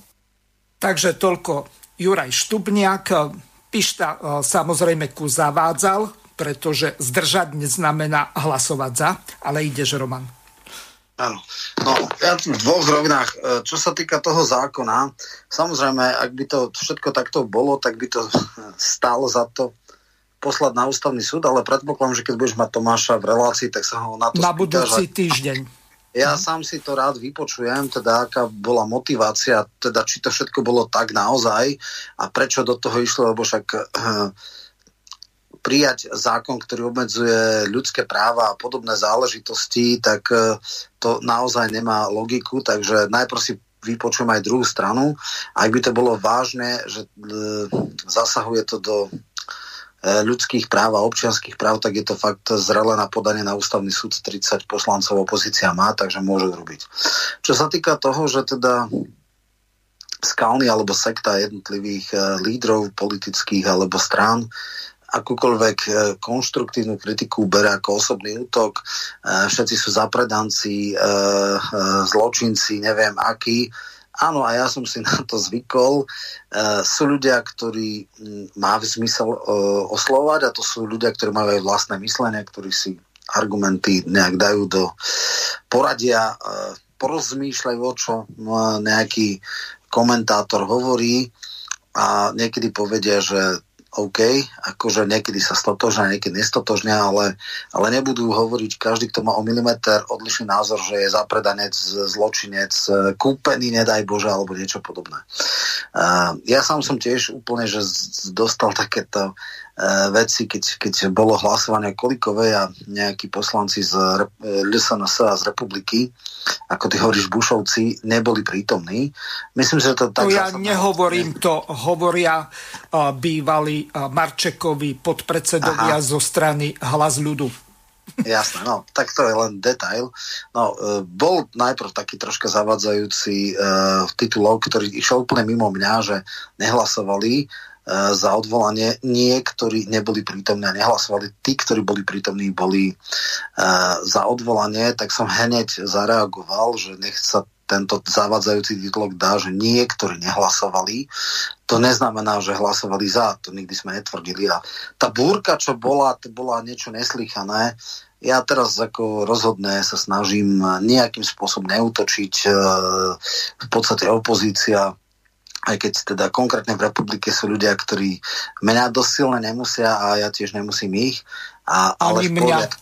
No, takže... Hoci, čo ja viem, s Uhrikom mám korektné vzťahy, možno, ja. že už teraz nie, no ale mal som ho no, dvakrát v relácii. Skrátka dobré, mhm. skrátka dobré e, sú ľudia, ktorí uh, a dobré, že keď politici takto, ale existujú kritickí voliči, existujú fanúšikovia a existuje sekta. Hej. E, k sekte nemá zmysel hovoriť, tam nie je o čom, čo povie líder, vodca, to je všetko akože ne, ne, nekriticky príjmané hej. a všetci, ktorí si dovolia niečo, tak sú podliaci a tak ďalej. Ja e, keď už mám nejakú ambíciu, tak hovoriť ľudí, ktorí môžu byť aj fanúšikovia, ale občas aj zamyslia, alebo úplne najradšej mám ľudí, ktorí sú nejak hodnotovo orientovaní a e, teda chytajú argumenty, počúvajú, rozmýšľajú, môžu aj polemizovať, ale teda jednoducho e, sú ochotní pripustiť, že tí ich niekedy urobia aj nesprávny e, krok, nedomyslený, e, možno, ktorý budú musieť korigovať a jednoducho konštruktívnu kritiku dokonca by mohli brať, že fajn, že teda e, sú ľudia príklad v smere, ktorí sú ultrafans ale aj ten smer urobí niekedy chybu, aj ten smer urobí nepochopiteľnú vec, aj ten smer dá niekedy zlú kom, e, nomináciu, hej, však ja to stále hovorím, Korčok a aj Lajčak, to boli predsa nominanti smeru. Malatínsky, počiatek a ďalší. Napríklad, hej, čiže, čiže uh, ja sa rozprávam, akože mne to na nálepku, že som nejaký smerák. Áno, ja Borec. som ľavicovo a národne orientovaný, ale aby bolo jasné, uh, v podstate mňa aj tá situácia posúva niekam. Preto, lebo dnes, keď si pozrieme, aké je reálna politická ponuka, tak áno, musím povedať, že to najmenšie zlo je dneska smer. Lebo možno, že my hodnotovo a programovo bližšie by bolo život národná strana, to je reálna strana, funguje, ale je nerelevantná, zatiaľ nemá 5%. Hej. Čiže no. ako v podstate, keby, keby naozaj sa pochlapili a boli relevantnou stranou, mali šancu dostať sa do parlamentu, tak samozrejme je to moja prvá voľba. Čiže nie smer, hej, ale tak jednoducho, e, keď e, by boli dnes voľby, no tak e, napriek tomu, že mám silné osobné vzťahy s viacerými ľuďmi, tak zbytočne by mi prepadol hlas. Čiže, čiže aby bolo jasné, ja nie som vyhranený, uh, teda nikdy som v žiadnej sekte nepatril, uh, kriticky vnímam a vnímam, akože voľba 99%, alebo nie, voľba veľkého množstva voličov nie je voľba ideálneho riešenia, ale menšieho zla. Bohužiaľ v takomto stave je dnešná, dnešná slovenská politika. Mhm. No, tu je dôležitá ešte jedna vec, eh, keď eh, si už eh, spomenul KDŽP teraz po novom Život národná strana, tak oni v predposlednom prieskume, tento posledný som až tak do detailov od agentúry ako nesledoval, ale tam už konečne prekročili tú magickú hranicu 000, to znamená, že mali 0,4 desatiny. Čiže už sa trošku odlepili od na, lenže ak sa pozrieš napríklad z hľadiska tých reálnych výsledkov, tak to je hlboko pod tým, aký oni dosiahli len tí traja poslanci, to znamená obidvaja Kufovci a Tomáš Taraba, bez Podmanického vo voľbách. Hoci o, tí dvaja boli ďalej, Tomáš Taraba bol tuši na 7. mieste, čiže prvej desiatke. Čiže ak oni mali vtedy podporu okolo 50 tisíc a teraz majú 0,4 desatiny, to môže byť nejakých 12-13 tisíc, pretože 0,56%, tak mala strana socialisti SK a tí mali nejakých 16 tisíc voličov. Čiže toto je ešte relatívne dosť slabý výsledok proti tomu. Aha, pokračujme ďalej. Volala poslucháčka, neviem, v čo máme problém. Som skúšal pred reláciou. No, čiže vráťme sa k tomu meritu, k tým výsledkom že e, či vôbec za týchto okolností je možné e, prekročiť e, tú hranicu tak, aby ten subjekt bol voliteľný. To znamená, keby sa pohybovali Tarabovci niekde na úrovni Mazurekovej alebo Uhrikovej republiky, tak v tom prípade nie je to o čom, pretože už prekročiť pár desatín, aby sa dostali e, do parlamentu, nie až taký problém. A navyše, podľa toho, ako sa napríklad vyjadroval pán Baránek, môžeme si to vypočuť, je to krátke, len dvojminútové, tak e, tie prieskumy, to je jedna hotová katastrofa. Aký je váš názor na zrušenie moratória z pohľadu možno politických strán a z pohľadu občana? Myslíte teraz moratória? Ktoré by malo byť zrušené. Na prieskumy? Alebo... Na prieskumy, áno. Na prieskumy a na kampaň. No, dobre, lebo tam, tam bolo aj podanie kvôli No. Dnes už by s tým nemal byť problém, lebo dnes sa to dá tak excelentne obchádzať prostredníctvom sociálnych sietí. E, takto, ja, ja som vždy bol za to moratórium na prieskumy verejnej mienky. Ja som to vtedy aj hovoril, e, lebo tými prieskumami sa manipuluje. To vám tu hovorím zodpovedne aj keď som majiteľom agentúry Polis, ešte stále, ale e, tak ako druhým dýchom musím povedať, že ja som nemanipuloval, nič iné sa odo mňa nečaká. Hej. E, kto už mi verí, to, je, to je druhá vec, ale jednoducho sa manipuluje tým prieskumom. Dokonca to zašlo tak ďaleko, že s prieskumami a médiami sa vytvárajú paralelné svety, alebo paralelné, ani nesvety, paralelné štruktúry, ktoré ako keby nahrádzali už pomaly voľby a už tie médiá dopredu určia toho víťaza mm. a takto manipulujú, to už sa dá robiť dnes vyslovene podprahovo, za pomoci aj agentúr, že dopredu určia výsledok voleb, ktorý následne len boli ako keby potvrdil. To je zle. Samozrejme, to je zle. Len uh, ten systém je tak nastavený, že my to nevieme ošetriť. A jediné, čo môžeme spraviť, je teda úplne to uvoľniť, aby všetky strany mali rovnakú možnosť to manipulovať potom. Každý, každá tá zložka, ktorá chce ísť do tých volieb. Určite sú vyhodnení tí, ktorí majú viac peniazy. Takže tento problém nevyriešime už moratóriom, e, tento problém musíme riešiť inde, už som to naznačil vo volebnom zákone, hej. a v tých tokoch peňazí, lebo už je tak, tak, tak heterogénny ten systém toho zdroja informácií, aj príjimateľa tých informácií, že už je príliš zložité na to, aby ste ho dokázali ovládnuť v tom zmysle, že vyhlásite moratórium, ktoré sa bude dodržiavať. Mm-hmm. Uh, takže Toľko Jan Baránek. Ako ty e, vlastne, Roman, vidíš e, tú situáciu ohľadom manipulovania tých e, výsledkov, aj keď on povedal, že on to nerobí, ale to povie každý, či už Hžích, alebo ktorý je z agentúry ako, ak si dobre pamätám, alebo ďalší títo majiteľia týchto prieskumných agentúr v momente ako by povedali, že uh, oni berú peniaze a manipulujú výsledky, tak tá agentúra je úplne odpísaná. Čiže oni musia zatlkať, Nemo, keby to, to aj robili. Tuším, že niekedy ešte, keď kandidoval do Európskeho parlamentu za zelených Edo Chmelár natvrdo povedal aj koľko je taxa za 1% a tak ďalej, vtedy to bolo nejakých milión korún. Takže, takže takéto veci sa robia, samozrejme tých agentúr je viac, sú také, ktoré sú také no-name, že tesne pred voľbami sa objavia, dajú tam e, škandalozne e, výsledky a potom nič. No ale dobre, e, výsledky to, čo povedal, e, že e, agentúry navodia situáciu a nakoniec e, voliči to len potvrdia. Je to taká jemná hyperbola, ale je fakt, že veľmi zásadné sú výsledky pri tých hraničných stranách, to znamená, keď sú plus 5 alebo minus 5, teda či má niekto 5,6 alebo 4,7. Keď má niekto 4,7 je na tom oveľa horšie, tá psychologická bariéra padá, keď je 5+, plus, hej, a vtedy už je vysoká miera pravdepodobnosti, že tá strana to mm, dá. No. Mm.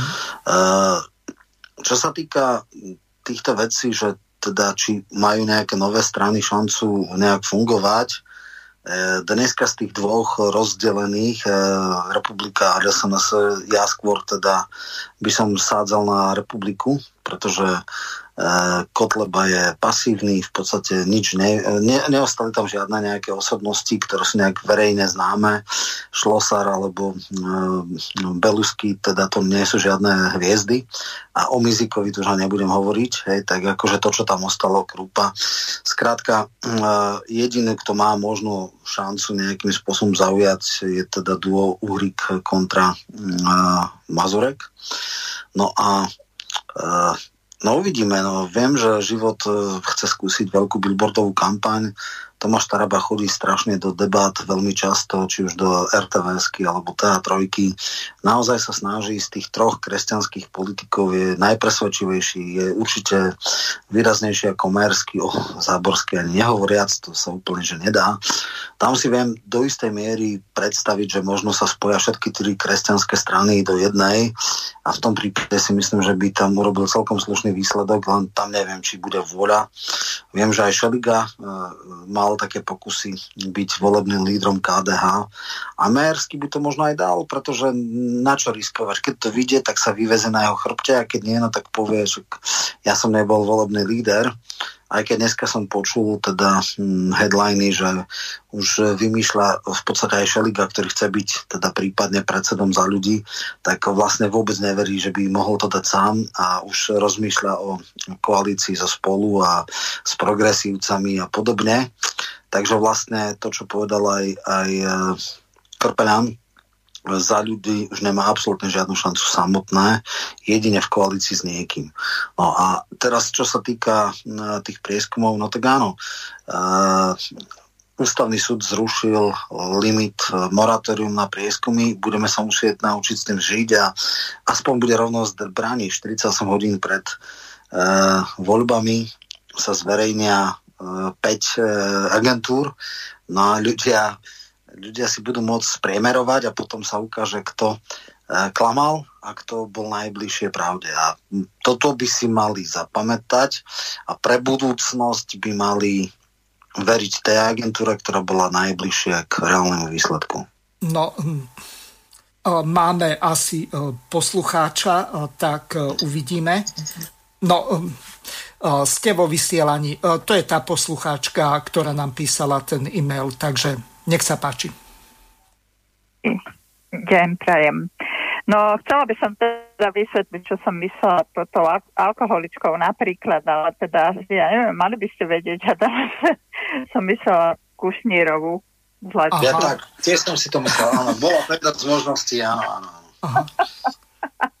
A tak neviem, dneska však novinári sa ju spovedali a ona mala také nejaké vyhlásenia v tej súvislosti, že teda ona stále má také predtuchy, že to ešte všeli kto iný je do toho zamotaný, bodorovci a kadejaké biele goliere a jej predtuchy sa vždy splnili a takéto, takže tým som narazala. Uh, aj teda Mišiková mala vlastne mm, s ňou bol rozhovor na teatrojke dosť dlhý, ja som nebola teda doma, ja som si to spätne púšťala Takže v tom zmysle som to myslela, že akože že či alkoholička rozhoduje o, u nás o tom, že kto bude ako odsudený. Ako sú, uh, nemyslím si to dokonca, lebo aj s Barbim potom bol nejaký rozhovor, ja som pritom nebola, ja som práve bola niekde mimo, ale uh, potom sa Mičikova k tomu vyjadrila asi v tom zmysle, že teda Bardy bol do toho zainteresovaný v tom zmysle, že tam um, Kuciak robil a teda, že oprávnene rozhorčený a teda takže akože že očakáva trest, tak neviem, neviem aký trest, e, či teda um, tak, jak by ste hovorili, že, že iba um, Žužová, že bude odsudená, to, to, lebo to boli len ešte pred vynesením rozsudku. Um, ako rozhovor. No. Takže... Či? Ešte. No. Dobre, dobre, tak e, pochopil som vašu otázku. Uh, tie očakávania takto. Na rozdiel od rodičov Kuciaka, ktorí sa veľmi sporo a veľmi teda opatrne vyjadrujú, alebo skôr nevyjadrujú, tak uh, Kušnírovej mama je mediálna hviezda. Uh, chcem byť taký k nej milosrdný, lebo tak mala nejakú traumu a vyjadruje sa k mnohým veciam, ktorý nie je celkom kompetentná. Ale dobre, to je iná vec. To, že ona nie je spokojná, že ešte sú nejaké reči o tom, že teda, že to možno Kučner, Kočner nebol ten posledný objednávateľ. Teraz sa hovorí aj o, uh, že dokonca Penta, myslím, že práve Žužová mala ešte v rámci týchto takéto vyjadrenia Bodorovci tam nevidím nejakú logiku, lebo nejak občas niečo písal. Myslím, že Kuciak až tak o Bodorovcoch nepísal. Uh, skôr teda o Vadalovcoch a o rôznych iných kauzách. Čiže uh, neviem, ale samozrejme takto. Netreba zase preceňovať uh, Kušnírovu. Uh, ona je známa figurka, ale teda rozhodne tie médiá majú obrovský tlak a oveľa väčší tlak, než Kušnírová robia aktuality, Tódová, hej, tak mala brutálne a masívne úniky z vyšetrovacích spisov, púšťala tam veci, púšťali trému, v podstate hrubé porušenie, vtedy aj šéf-redaktor, tuším Denika N, povedal, prečo budú hrubým spôsobom porušovať zákon, lebo verejný záujem je viacej a tak ďalej a tak ďalej. Ten proces bol pod obrovským tlakom na sudcov, ustáli to na prvostupnom súde, ale ukazuje sa niekedy, že kvalita a odolnosť sudcov špecializovaného trestného súdu je vyššia a sú odolnejší než na najvyššom súde, čo je smutné. Hej. Ako to, že Paluda uh, to zrušil a ešte to okomentoval, mňa vôbec neprekvapilo. Paluda je veľmi, veľmi nechválne známy uh, sudca. Je to, je to uh, politický nominant, je to straník v talári, je to človek, ktorý kandidoval za politickú stranu. Za Sasku do parlamentu, ktorý bol ich nominant na šéfa NKU, ktorý jednoducho leštil kľúčky na stranických sekretariátov a v podstate ale sila jeho bola tak zúfala, že sa nikdy neprekruškoval, nedostal dosť preferencií, čiže napriek tomu, že bol na dosť vysokom mieste, tak úplne vybuchol a zlyhal a tento politický sudca dneska vlastne rozhoduje o tejto kauze, ktorá mala byť na výsosť nadstranická, respektíve na výsosť odborná a na výsosť nepolitická. No tak e, to je bohužiaľ tristná realita Slovenskej republiky. No, čo k tomu môžeme dodať? Len to. Ja som ti pred reláciou napísal, alebo aj povedal, že ja to vidím 50 na 50, ale podľa toho, že je tam paluda, tak Skôr som sa prikláňal k tomuto rozsudku, ale to nie je typovacia súťaž alebo niečo také.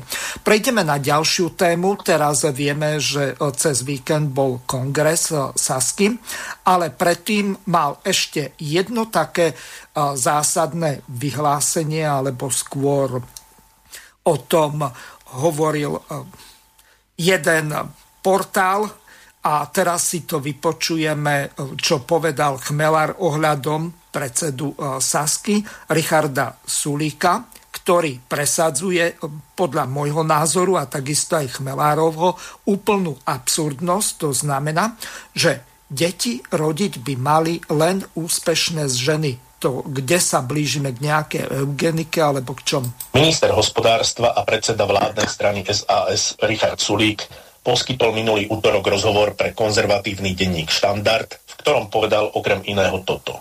Citujem. Je to u nás možno tabu, ale myslím si, že v záujme našej spoločnosti je, aby rodili úspešné ženy, Konec citátu. Zostal som z tohto výroku úplne šokovaný a čakal som, že sa voči nemu ostro ohradia lídry demokratických politických strán, premiér či prezidentka republiky. Ale ostalo po ňom len hrobové ticho.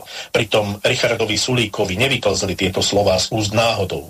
Vyslovil ich už pred tromi rokmi, 9. mája 2018, v debate o téme, ktorou je priam posadnutý, o odvodovom bonuse. Opäť citujem. A my chceme ale hlavne, aby tie úspešné rodiny, tie úspešné ženy a tie, čo dobre dnes zarábajú, aby oni rodili deti. Toto chceme. Konec citátu. Richard Sulík nebol prvý, kto vyslovil takúto myšlienku, kto chcel oddeľovať úspešných, silných a zdravých od neúspešných, slabých a chorých. Adolf Hitler veril, že prísnym výberom jedincov, ktorým sa dovolí mať deti, sa vytvorí silná rasa. Niektorí budú namietať, že kontext akom Richard Sulik vyslovil túto myšlienku, sa nedá porovnať s tým nacistickým. Ale toto je úplne zvrátené uvažovanie. Hovorí sa, že želanie je otcom myšlienky a myšlienka je matkou činu. A holokaust sa začal slovom, ako nás upozorňoval izraelský spisovateľ Amos Os. Najdôležitejším kontextom, ktorý potrebujete poznať, je fakt, že Richard Sulík takto uvažuje. Pri zdravotnom zotavovaní pracujúcich uvažuje nad tým, koľko to bude stať ekonomiku HDP. Jeho poslanci bežne rozmýšľajú tak, že keď niekto zomrie, aspoň štát ušetrí na dôchodkoch. Alebo že dôchodcovia by mali byť očkovaní ako poslední, lebo nevytvárajú žiadnu ekonomickú hodnotu. Opakujem, toto nie je náhoda. Toto je premyslená ideológia, čistý hyenizmus, odľučtená podoba politiky. Richard Sulík a jemu podobný sú exemplárnym príkladom toho, že byť ateistom neznamená automaticky byť sekulárnym humanistom. A naopak, veriaci nie je totožný s morálnym človekom. Teizmus alebo ateizmus sa vzťahuje iba na vieru alebo nevieru v Boha. Nemožno z neho vyvodzovať nejaký etický postulát, žiadny mravný súd.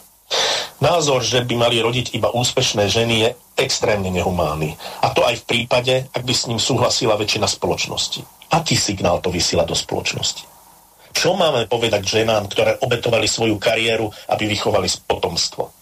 Čo chcete odkázať matkám, ktoré zostali doma so svojimi zdravotne postihnutými deťmi? Aké posolstvo máte pre zúfalé štrajkúce ženy v Beluši, z ktorých mnohé sú matky samoživiteľky a ktoré už pre neznesiteľné pracovné podmienky nemajú kam ustúpiť? Chcete im všetkým povedať, že sú neúspešné, pretože nezarábajú dobre a preto nie sú prioritou tohto štátu? Keby medzi nich prišli aspoň niektorí vládni politici, keby im vyjadrili podporu osobnou účasťou aspoň niektorí poslanci parlamentu. Verte tomu, že štrajkujúci by boli v úplne inej pozícii. Keď treba vyjadriť podporu líderke bieloruskej opozície, sú tam nabehnutí do nohy. Ale ak treba podporiť poctivo pracujúcich ľudí, ktorí trú biedu, zrazu ich niet. Odkažte to prezidentke republiky, ktorá sa tvári, že ju zaujímajú sociálne problémy, ale len potiaľ, ak ide o formálne zdvorilostné návštevy vhodné pre zlepšenie osobného imidžu. Nie o konkrétny skutok, ktorým by mohla niečo dosiahnuť a síce jednoznačne sa postaviť na stranu zdieraných zamestnancov. Takže toľko Eduard Chmelár k Richardovi Sulikovi a jeho úletom, ak sa to vôbec dá tak nazvať, pretože ak si pamätáš, tak napríklad poslankyňa Pito Cigánikova, tak tá sa vyjadrila o tom, že ťuťmáci nemajú právo na existenciu a oni, stihodní poslanci, by mali zarábať podstatne viacej. No, ono to podľa v inom kontexte, že nie je možné... No, tam sa jednalo o tie platy. Zmrazovať platy, mm-hmm. lebo potom by išli do parlamentu iba čičmáci, ale ona, veľká to expertka a majiteľka série materských škôlok je dneska najväčšia expertka na zdravotníctvo, takže, takže to je v tom. Od Sulika ma to vôbec neprekvapuje. Libertariazmus, cynizmus uh, aj ten kontext, ako to myslel, plne, plne je v súlade s jeho názormi, s jeho hodnotami. On je všeobecne sám o sebe vyjadruje, že je excelovský typ, že vlastne sociálna inteligencia mu je zbytočná, to znamená, je teflónový, je splachovací, ide si za svojím ten model je úplne jednoznačný, hej, ako jeho predstava neoliberálnych libertariánov je, že uh, tí schopní si to vedia uchmatnúť a vlastne čím viac takýchto ľudí bez zbytočných sociálnych ohľadov bude, tak, uh, tak tým úspešnejšia spoločnosť. Niečo podobné postuloval aj Ivan Mikloš, ktorý hovoril, že je dobré, že, že e, je e, racionálny egoizmus, je egoizmus, je to najlepšia vlastnosť, lebo tá poháňa z civilizáciu dopredu. Byť racionálnym egoistom je ideálne aj pre spoločnosť, lebo čím viacej racionálnych egoistov bude, tým bude spoločnosť vyspelejšia. To sú veci, ktoré niekedy v divokých 90 ešte akože boli celkom pertraktované, potom po kríze 2.8 už tak om, pomenej, ale zjavne sú ľudia, ktorí fičia ešte v starých paradigmách myslenia, takže, uh, takže toto, no a tak uh, čo už, no tak čo čakať? Ja som nič iné nečakal. Samozrejme, on mi mohol povedať, že to bolo v inom kontexte, že keď už teda podporovať, e, tak predovšetkým tie vysoko zarábajúce, aby si mohli dovoliť ten luxus ostať s deťmi, aby ten, tá strata na príjmoch nebola taká vysoká. A je to plne v ich kontexte, ale pre mňa je jeho spôsob jeho myslenia úplne magický na, na dvoch, e, by som povedal, e, dôsledkoch takzvaného odvodového bonusu. Ak niekto zarába 800 eur, tak uh, ušetrí 30 eur. Ak niekto zarába 3000 eur, tak vďaka odvodovému bonusu ušetrí, tri, uh, ušetrí 300 eur. 800 eur. 800. Pri 3000 eurách 800 eur. Kompenzované to bude ale tým, že strašne veľa sociálnych služieb od uh, školného cez, uh, ja neviem, rôzne sociálne benefity budú skresané alebo zrušené. To znamená, že je úplne jednoznačné, že tí nižšie príjmoví môžu fungovať ako tak slušne iba vďaka celej sieti e, sociálnych opatrení a sociálnych sieti rôznym kompenzáciám, e, podporám, ktoré sú aj často cieľané. Odvodový bonus by všetky mal zosekať a takmer zrušiť a vlastne ľudia by boli teda e, tí najbohatší by na tom najviac profitovali. Hej? Takže ja chápem keby fakt, že mal vždycky len 5-6% a on je strana pre horných 500 tisíc, alebo horných 300 tisíc, to, to by som chápal.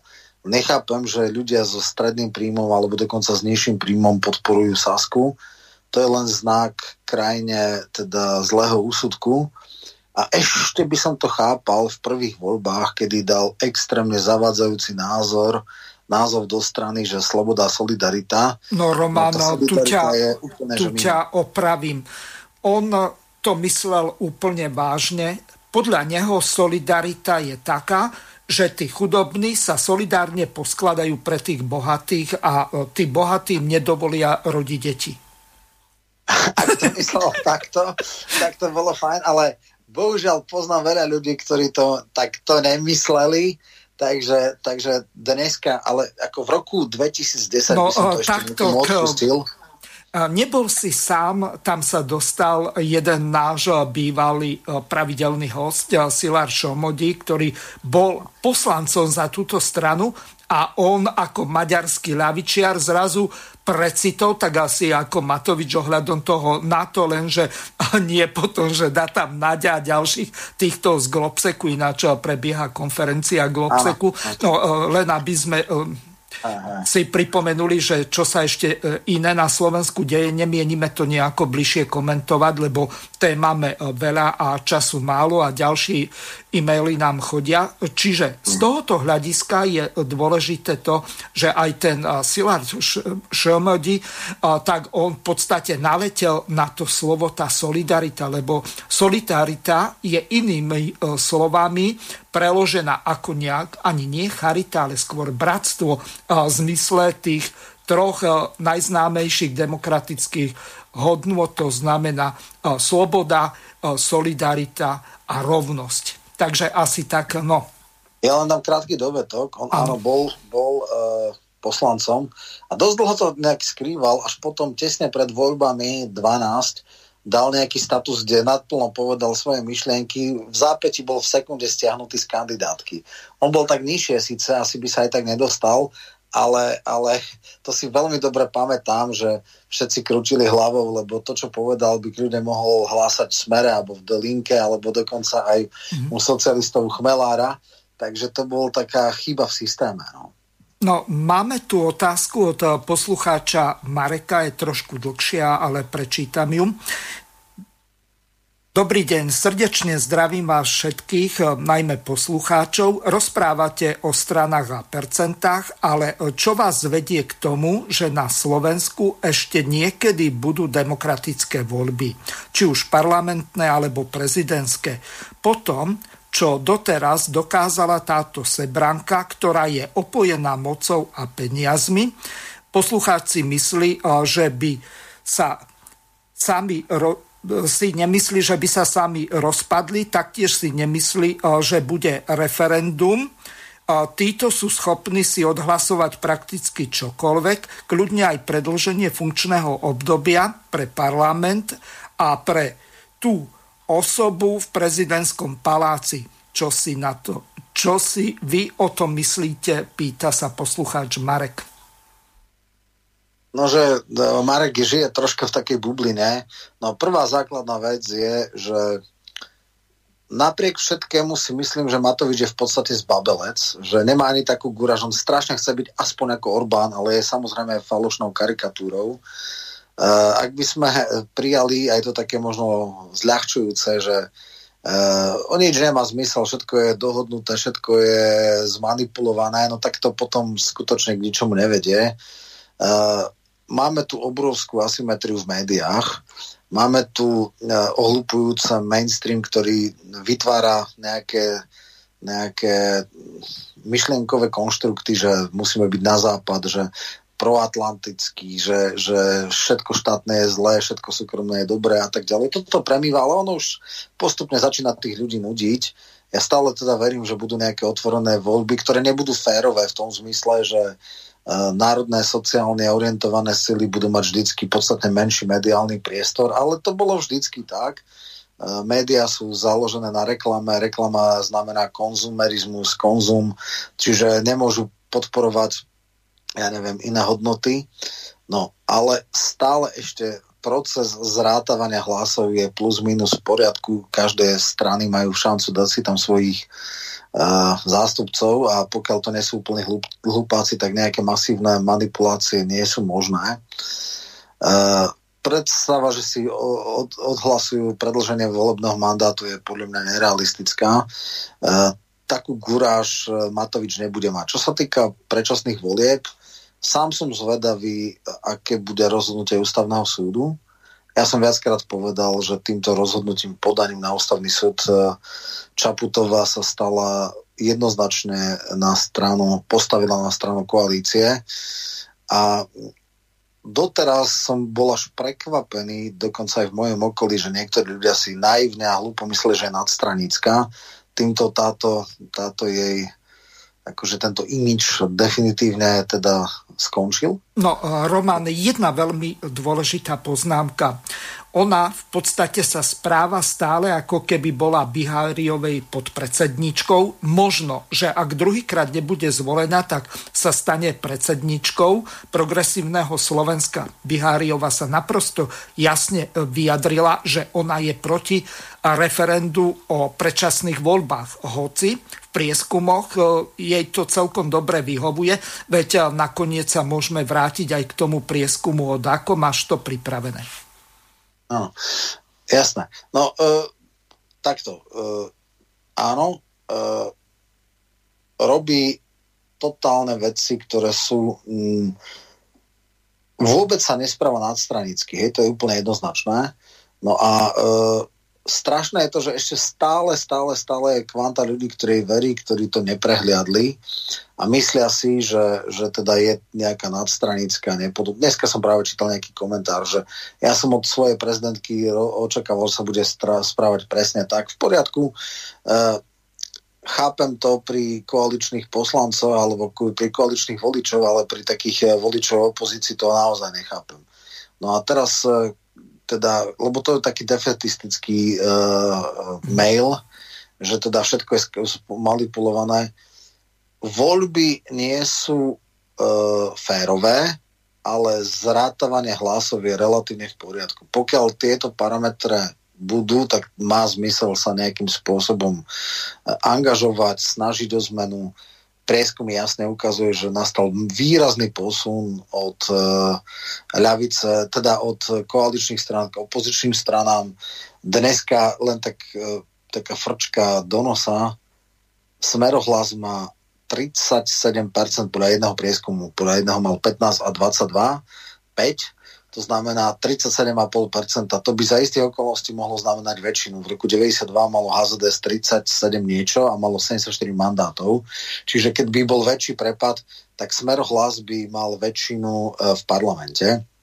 A nehovoriac o tom, že dneska už je jasné, že Boris sa pripojí, takže, takže viac menej ešte pred pár mesiacmi sme videli takú, takú ťažko priateľnú koalíciu hlas progresívci Saska, dneska je veľmi neestetická, veľmi zapáchajúca e, koalícia Hlasmer a Boris Kolár, e, ale ona je programovo priateľnejšia už len preto, lebo Boris Kolár je absolútny cynik, je to sociálno-populistické hnutie, ktoré keď je v pravicou, tak pošľapáva všetky sociálne veci typu 13. dôchodky, za ktoré posledný týždeň pred voľbami hlasoval za ústavný strop dôchodkový na, roku, na veku 64 rokov. Ale keď bude v ľavi, z ľavicovej vláde, no tak bude zrobiť ľavicové veci, dáva, dáva tie veci, že 25 tisíc bytov a tak ďalej a tak ďalej. Tie veci, že leasing na auto za 100 eur, tak to už je dávno zabudnuté. Ale však oni sa vyťahnú Chcem povedať len to, že on vie fungovať s hocikým. On vie vyobchodovať uh, svoj politický vplyv, takže bude to veľmi neestetické, ale môže to byť celkom funkčné. No, to znamená, že perspektíva pre opozičných voličov je taká, že to, čo je dnes, nemusí ďalej pokračovať ani v nejakej, nejakej, nejakej variante. Môže byť iná varianta, ktorá bude nepekná, ale znesiteľnejšia. No, takže preto má zmysel ďalej. Samozrejme, máme ešte necelé 3 roky do volieb.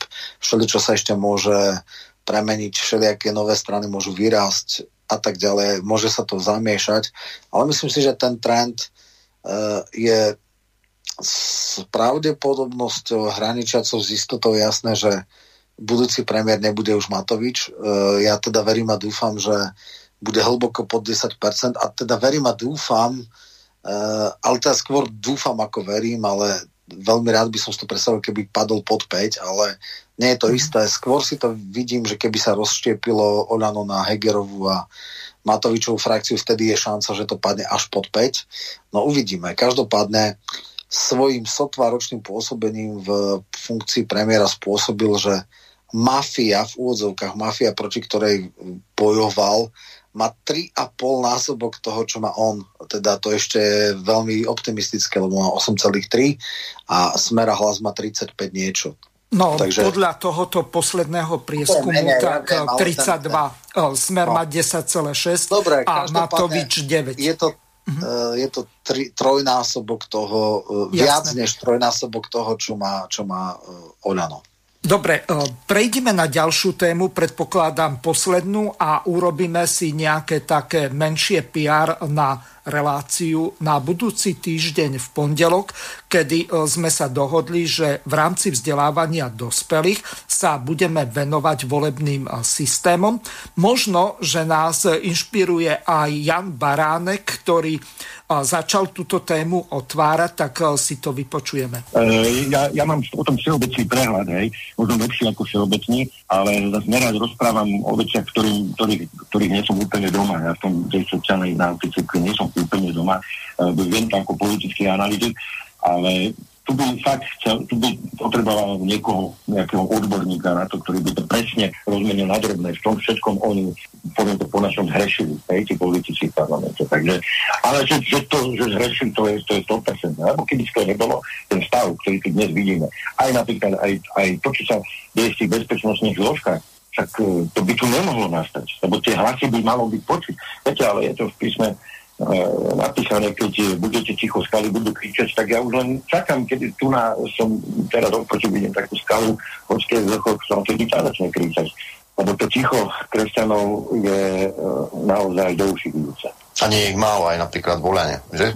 Aspoň sa teda k tomu hlásia. Áno, áno, áno, presne tak. E, k tomu volebnému právu a k tomu volebnému systému sme sa dohodli, že raz spravíme reláciu tak uh, porozmýšľame, kto by ešte k tebe mohol dosadnúť. Hej? No, dobre.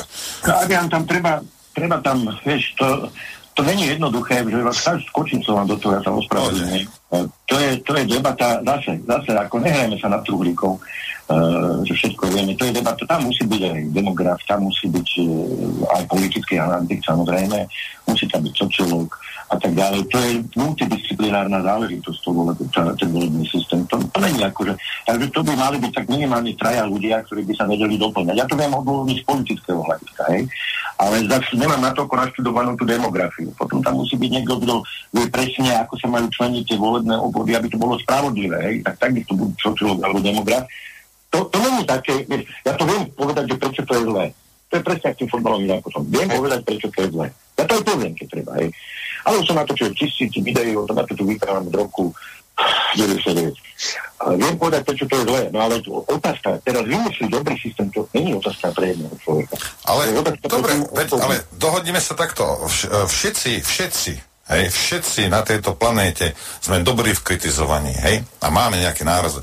Tak sa dohodnime tak, že zoberme to demografa, zoberme vás, zoberme ešte nikoho a hodíme niečo do palcov a, a vy to kritizujete. A poďme diskutovať, samozrejme. A vy to, a teraz vy poviete, že toto je dobré a on povie, že toto je... Ale to je v poriadku. Ale ja si myslím, že keď sa pozriem okolo seba dnes, je najvyšší čas o tomto začať diskutovať aspoň, aby tí ľudia si mohli v hlavách predstaviť, že existuje aj niečo iné, než to, čo nám tu vnocujú.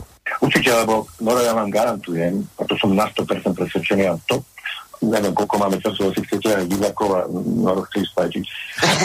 Chcem ísť fajčiť, ale potom môžeme ďalej pokračovať, keď budem pofajčený. Hey, ale garantujem vám, že keby nebol jeden volebný obvod, tento marazmus, toto bahno politické tu nemáme. Takže e, toľko Jan Baránek a ešte e, rýchlo prehrám e, Štupniakov názor, ktorý je diametrálne odlišný, aj keď to nie je ani politolog, ale v podstate kolega týchto dvoch. V skutočnosti nie je potrebné viesť každý jednotlivý spor, pokiaľ nedôjde k celkovej zmene smerovania spoločnosti. A pokusy vrátiť sa do minulosti nevedú k zmene.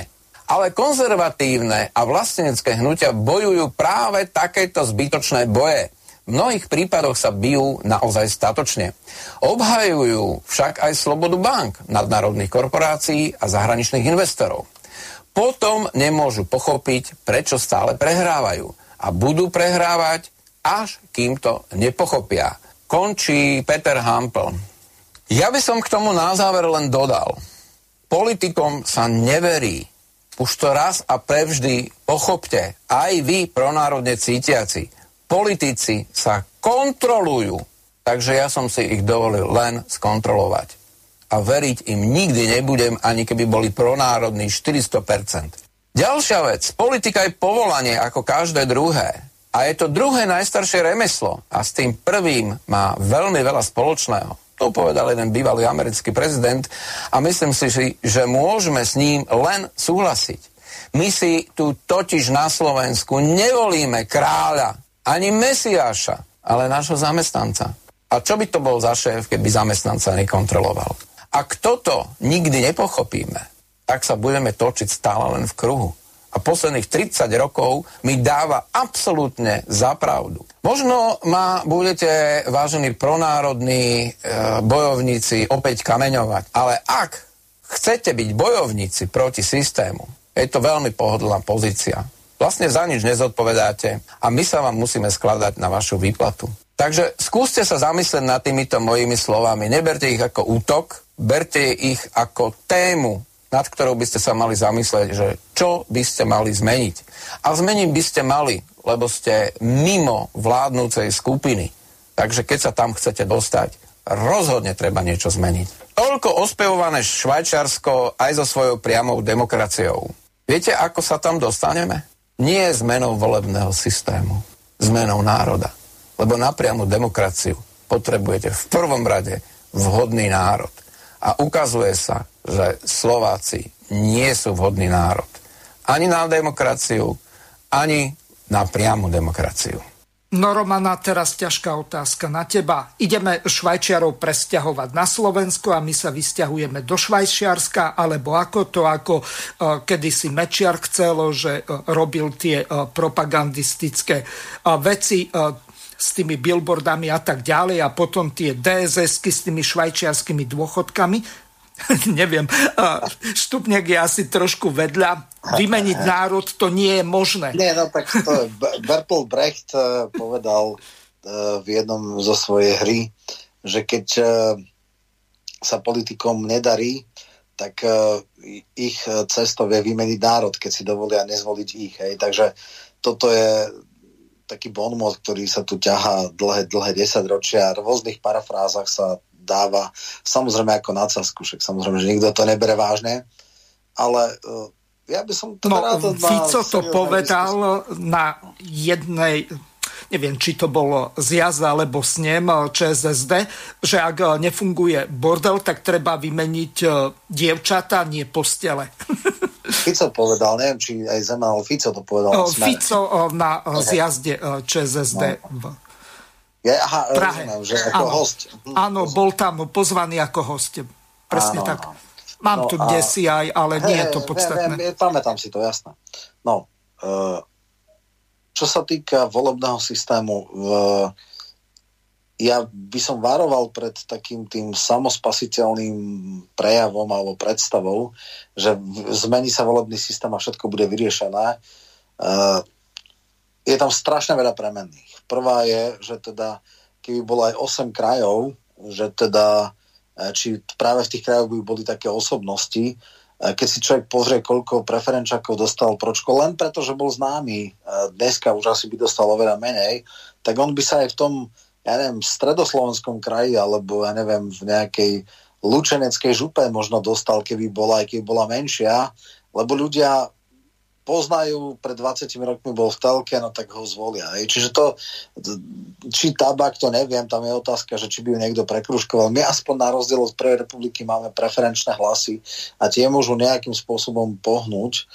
Uh, toto je na veľkú diskusiu. Navyše, ja som veľmi, veľmi skeptický voči väčšinovému systému. Všetky volebné všetky voľby okrem európskych a parlamentných sú vo väčšinovom systéme a nedá sa povedať, že by starostami a primátormi boli vždy len tí najlepší. Častokrát sú to veľmi podivné figurky a už vôbec to nehovorím o poslancoch, kde je anonimita. Hej. Keď v starom meste v Bratislave zo 40 poslancov je 39, pravicová koalícia jeden nezávislý, tak to tiež nie je boh vie čo. Čiže samospasiteľnosť volebného systému ešte sama o sebe nič neznamená.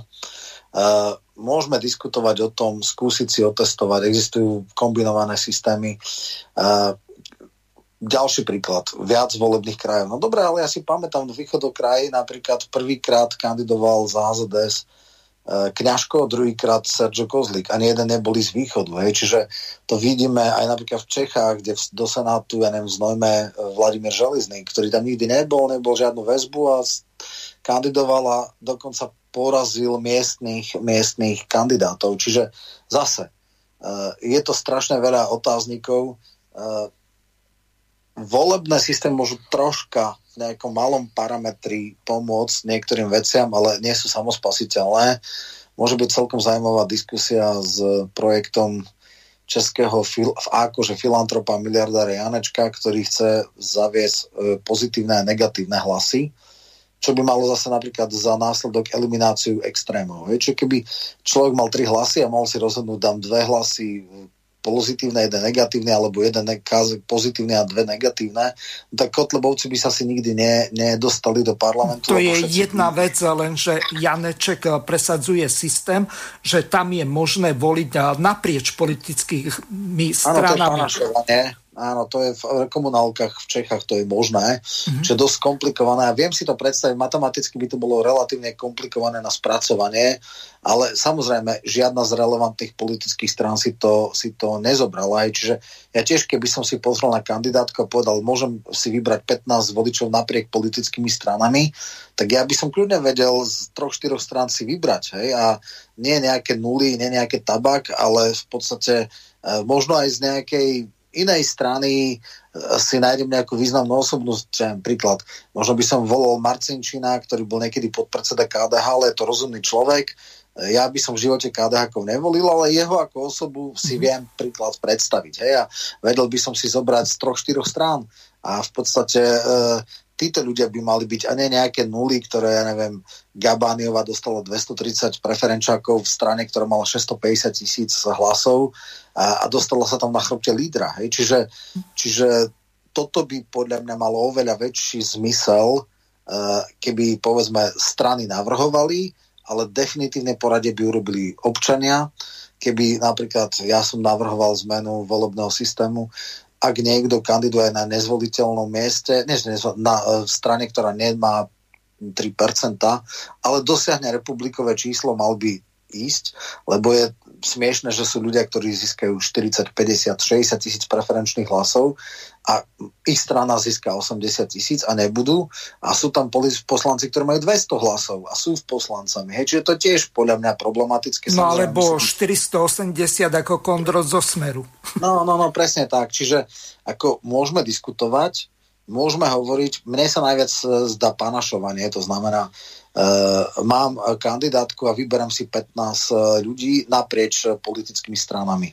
A potom sa urobí celkové poradie, absolútna váha po,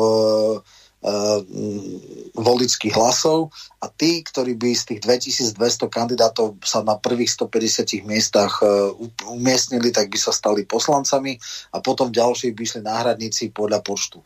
To by bolo asi najspravodlivejšie, aj keď chápem, že by sa fragmentovala parlament, bolo by tam viac poslaneckých klubov, boli by tam aj nezávislí poslanci a tak ďalej a tak ďalej. Ale určite by to boli aspoň osobnosti, aspoň by bola nejaká väzba medzi ich osobným osobnou autoritou a e, tá zásadná vec by bola nie servilita k lídrovi politickému a, a podržtaškovstvo, ale jednoducho, že sami voliči to, ich tam poslali. Hej. Čiže, čiže toto môžeme o tom diskutovať a zase ale. Jedna vec je reali- teda predstaviť, druhá realita. No, Roman... Môžeme končiť, jasné. Budeme teda v pondelok pokračovať. Áno, čiže ďakujem ti za účasť v relácii, teším sa na pondelok, prajem príjemné počúvanie ďalších relácií Slobodného vysielača našim poslucháčom. My sa s vami lúčime a prajem vám pekný večer. Do počutia. Vysielací čas dnešnej relácie veľmi rýchlo uplynul, tak sa s vami zo štúdia Banska Bystrica Juh lúči moderátor a zúkar Miroslav Hazucha, ktorý vás touto reláciou reláciou sprevádzal.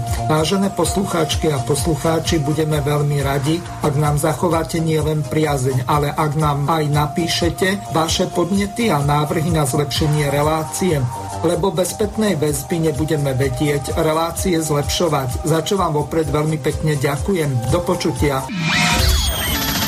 Táto relácia vznikla za podpory dobrovoľných príspevkov našich poslucháčov.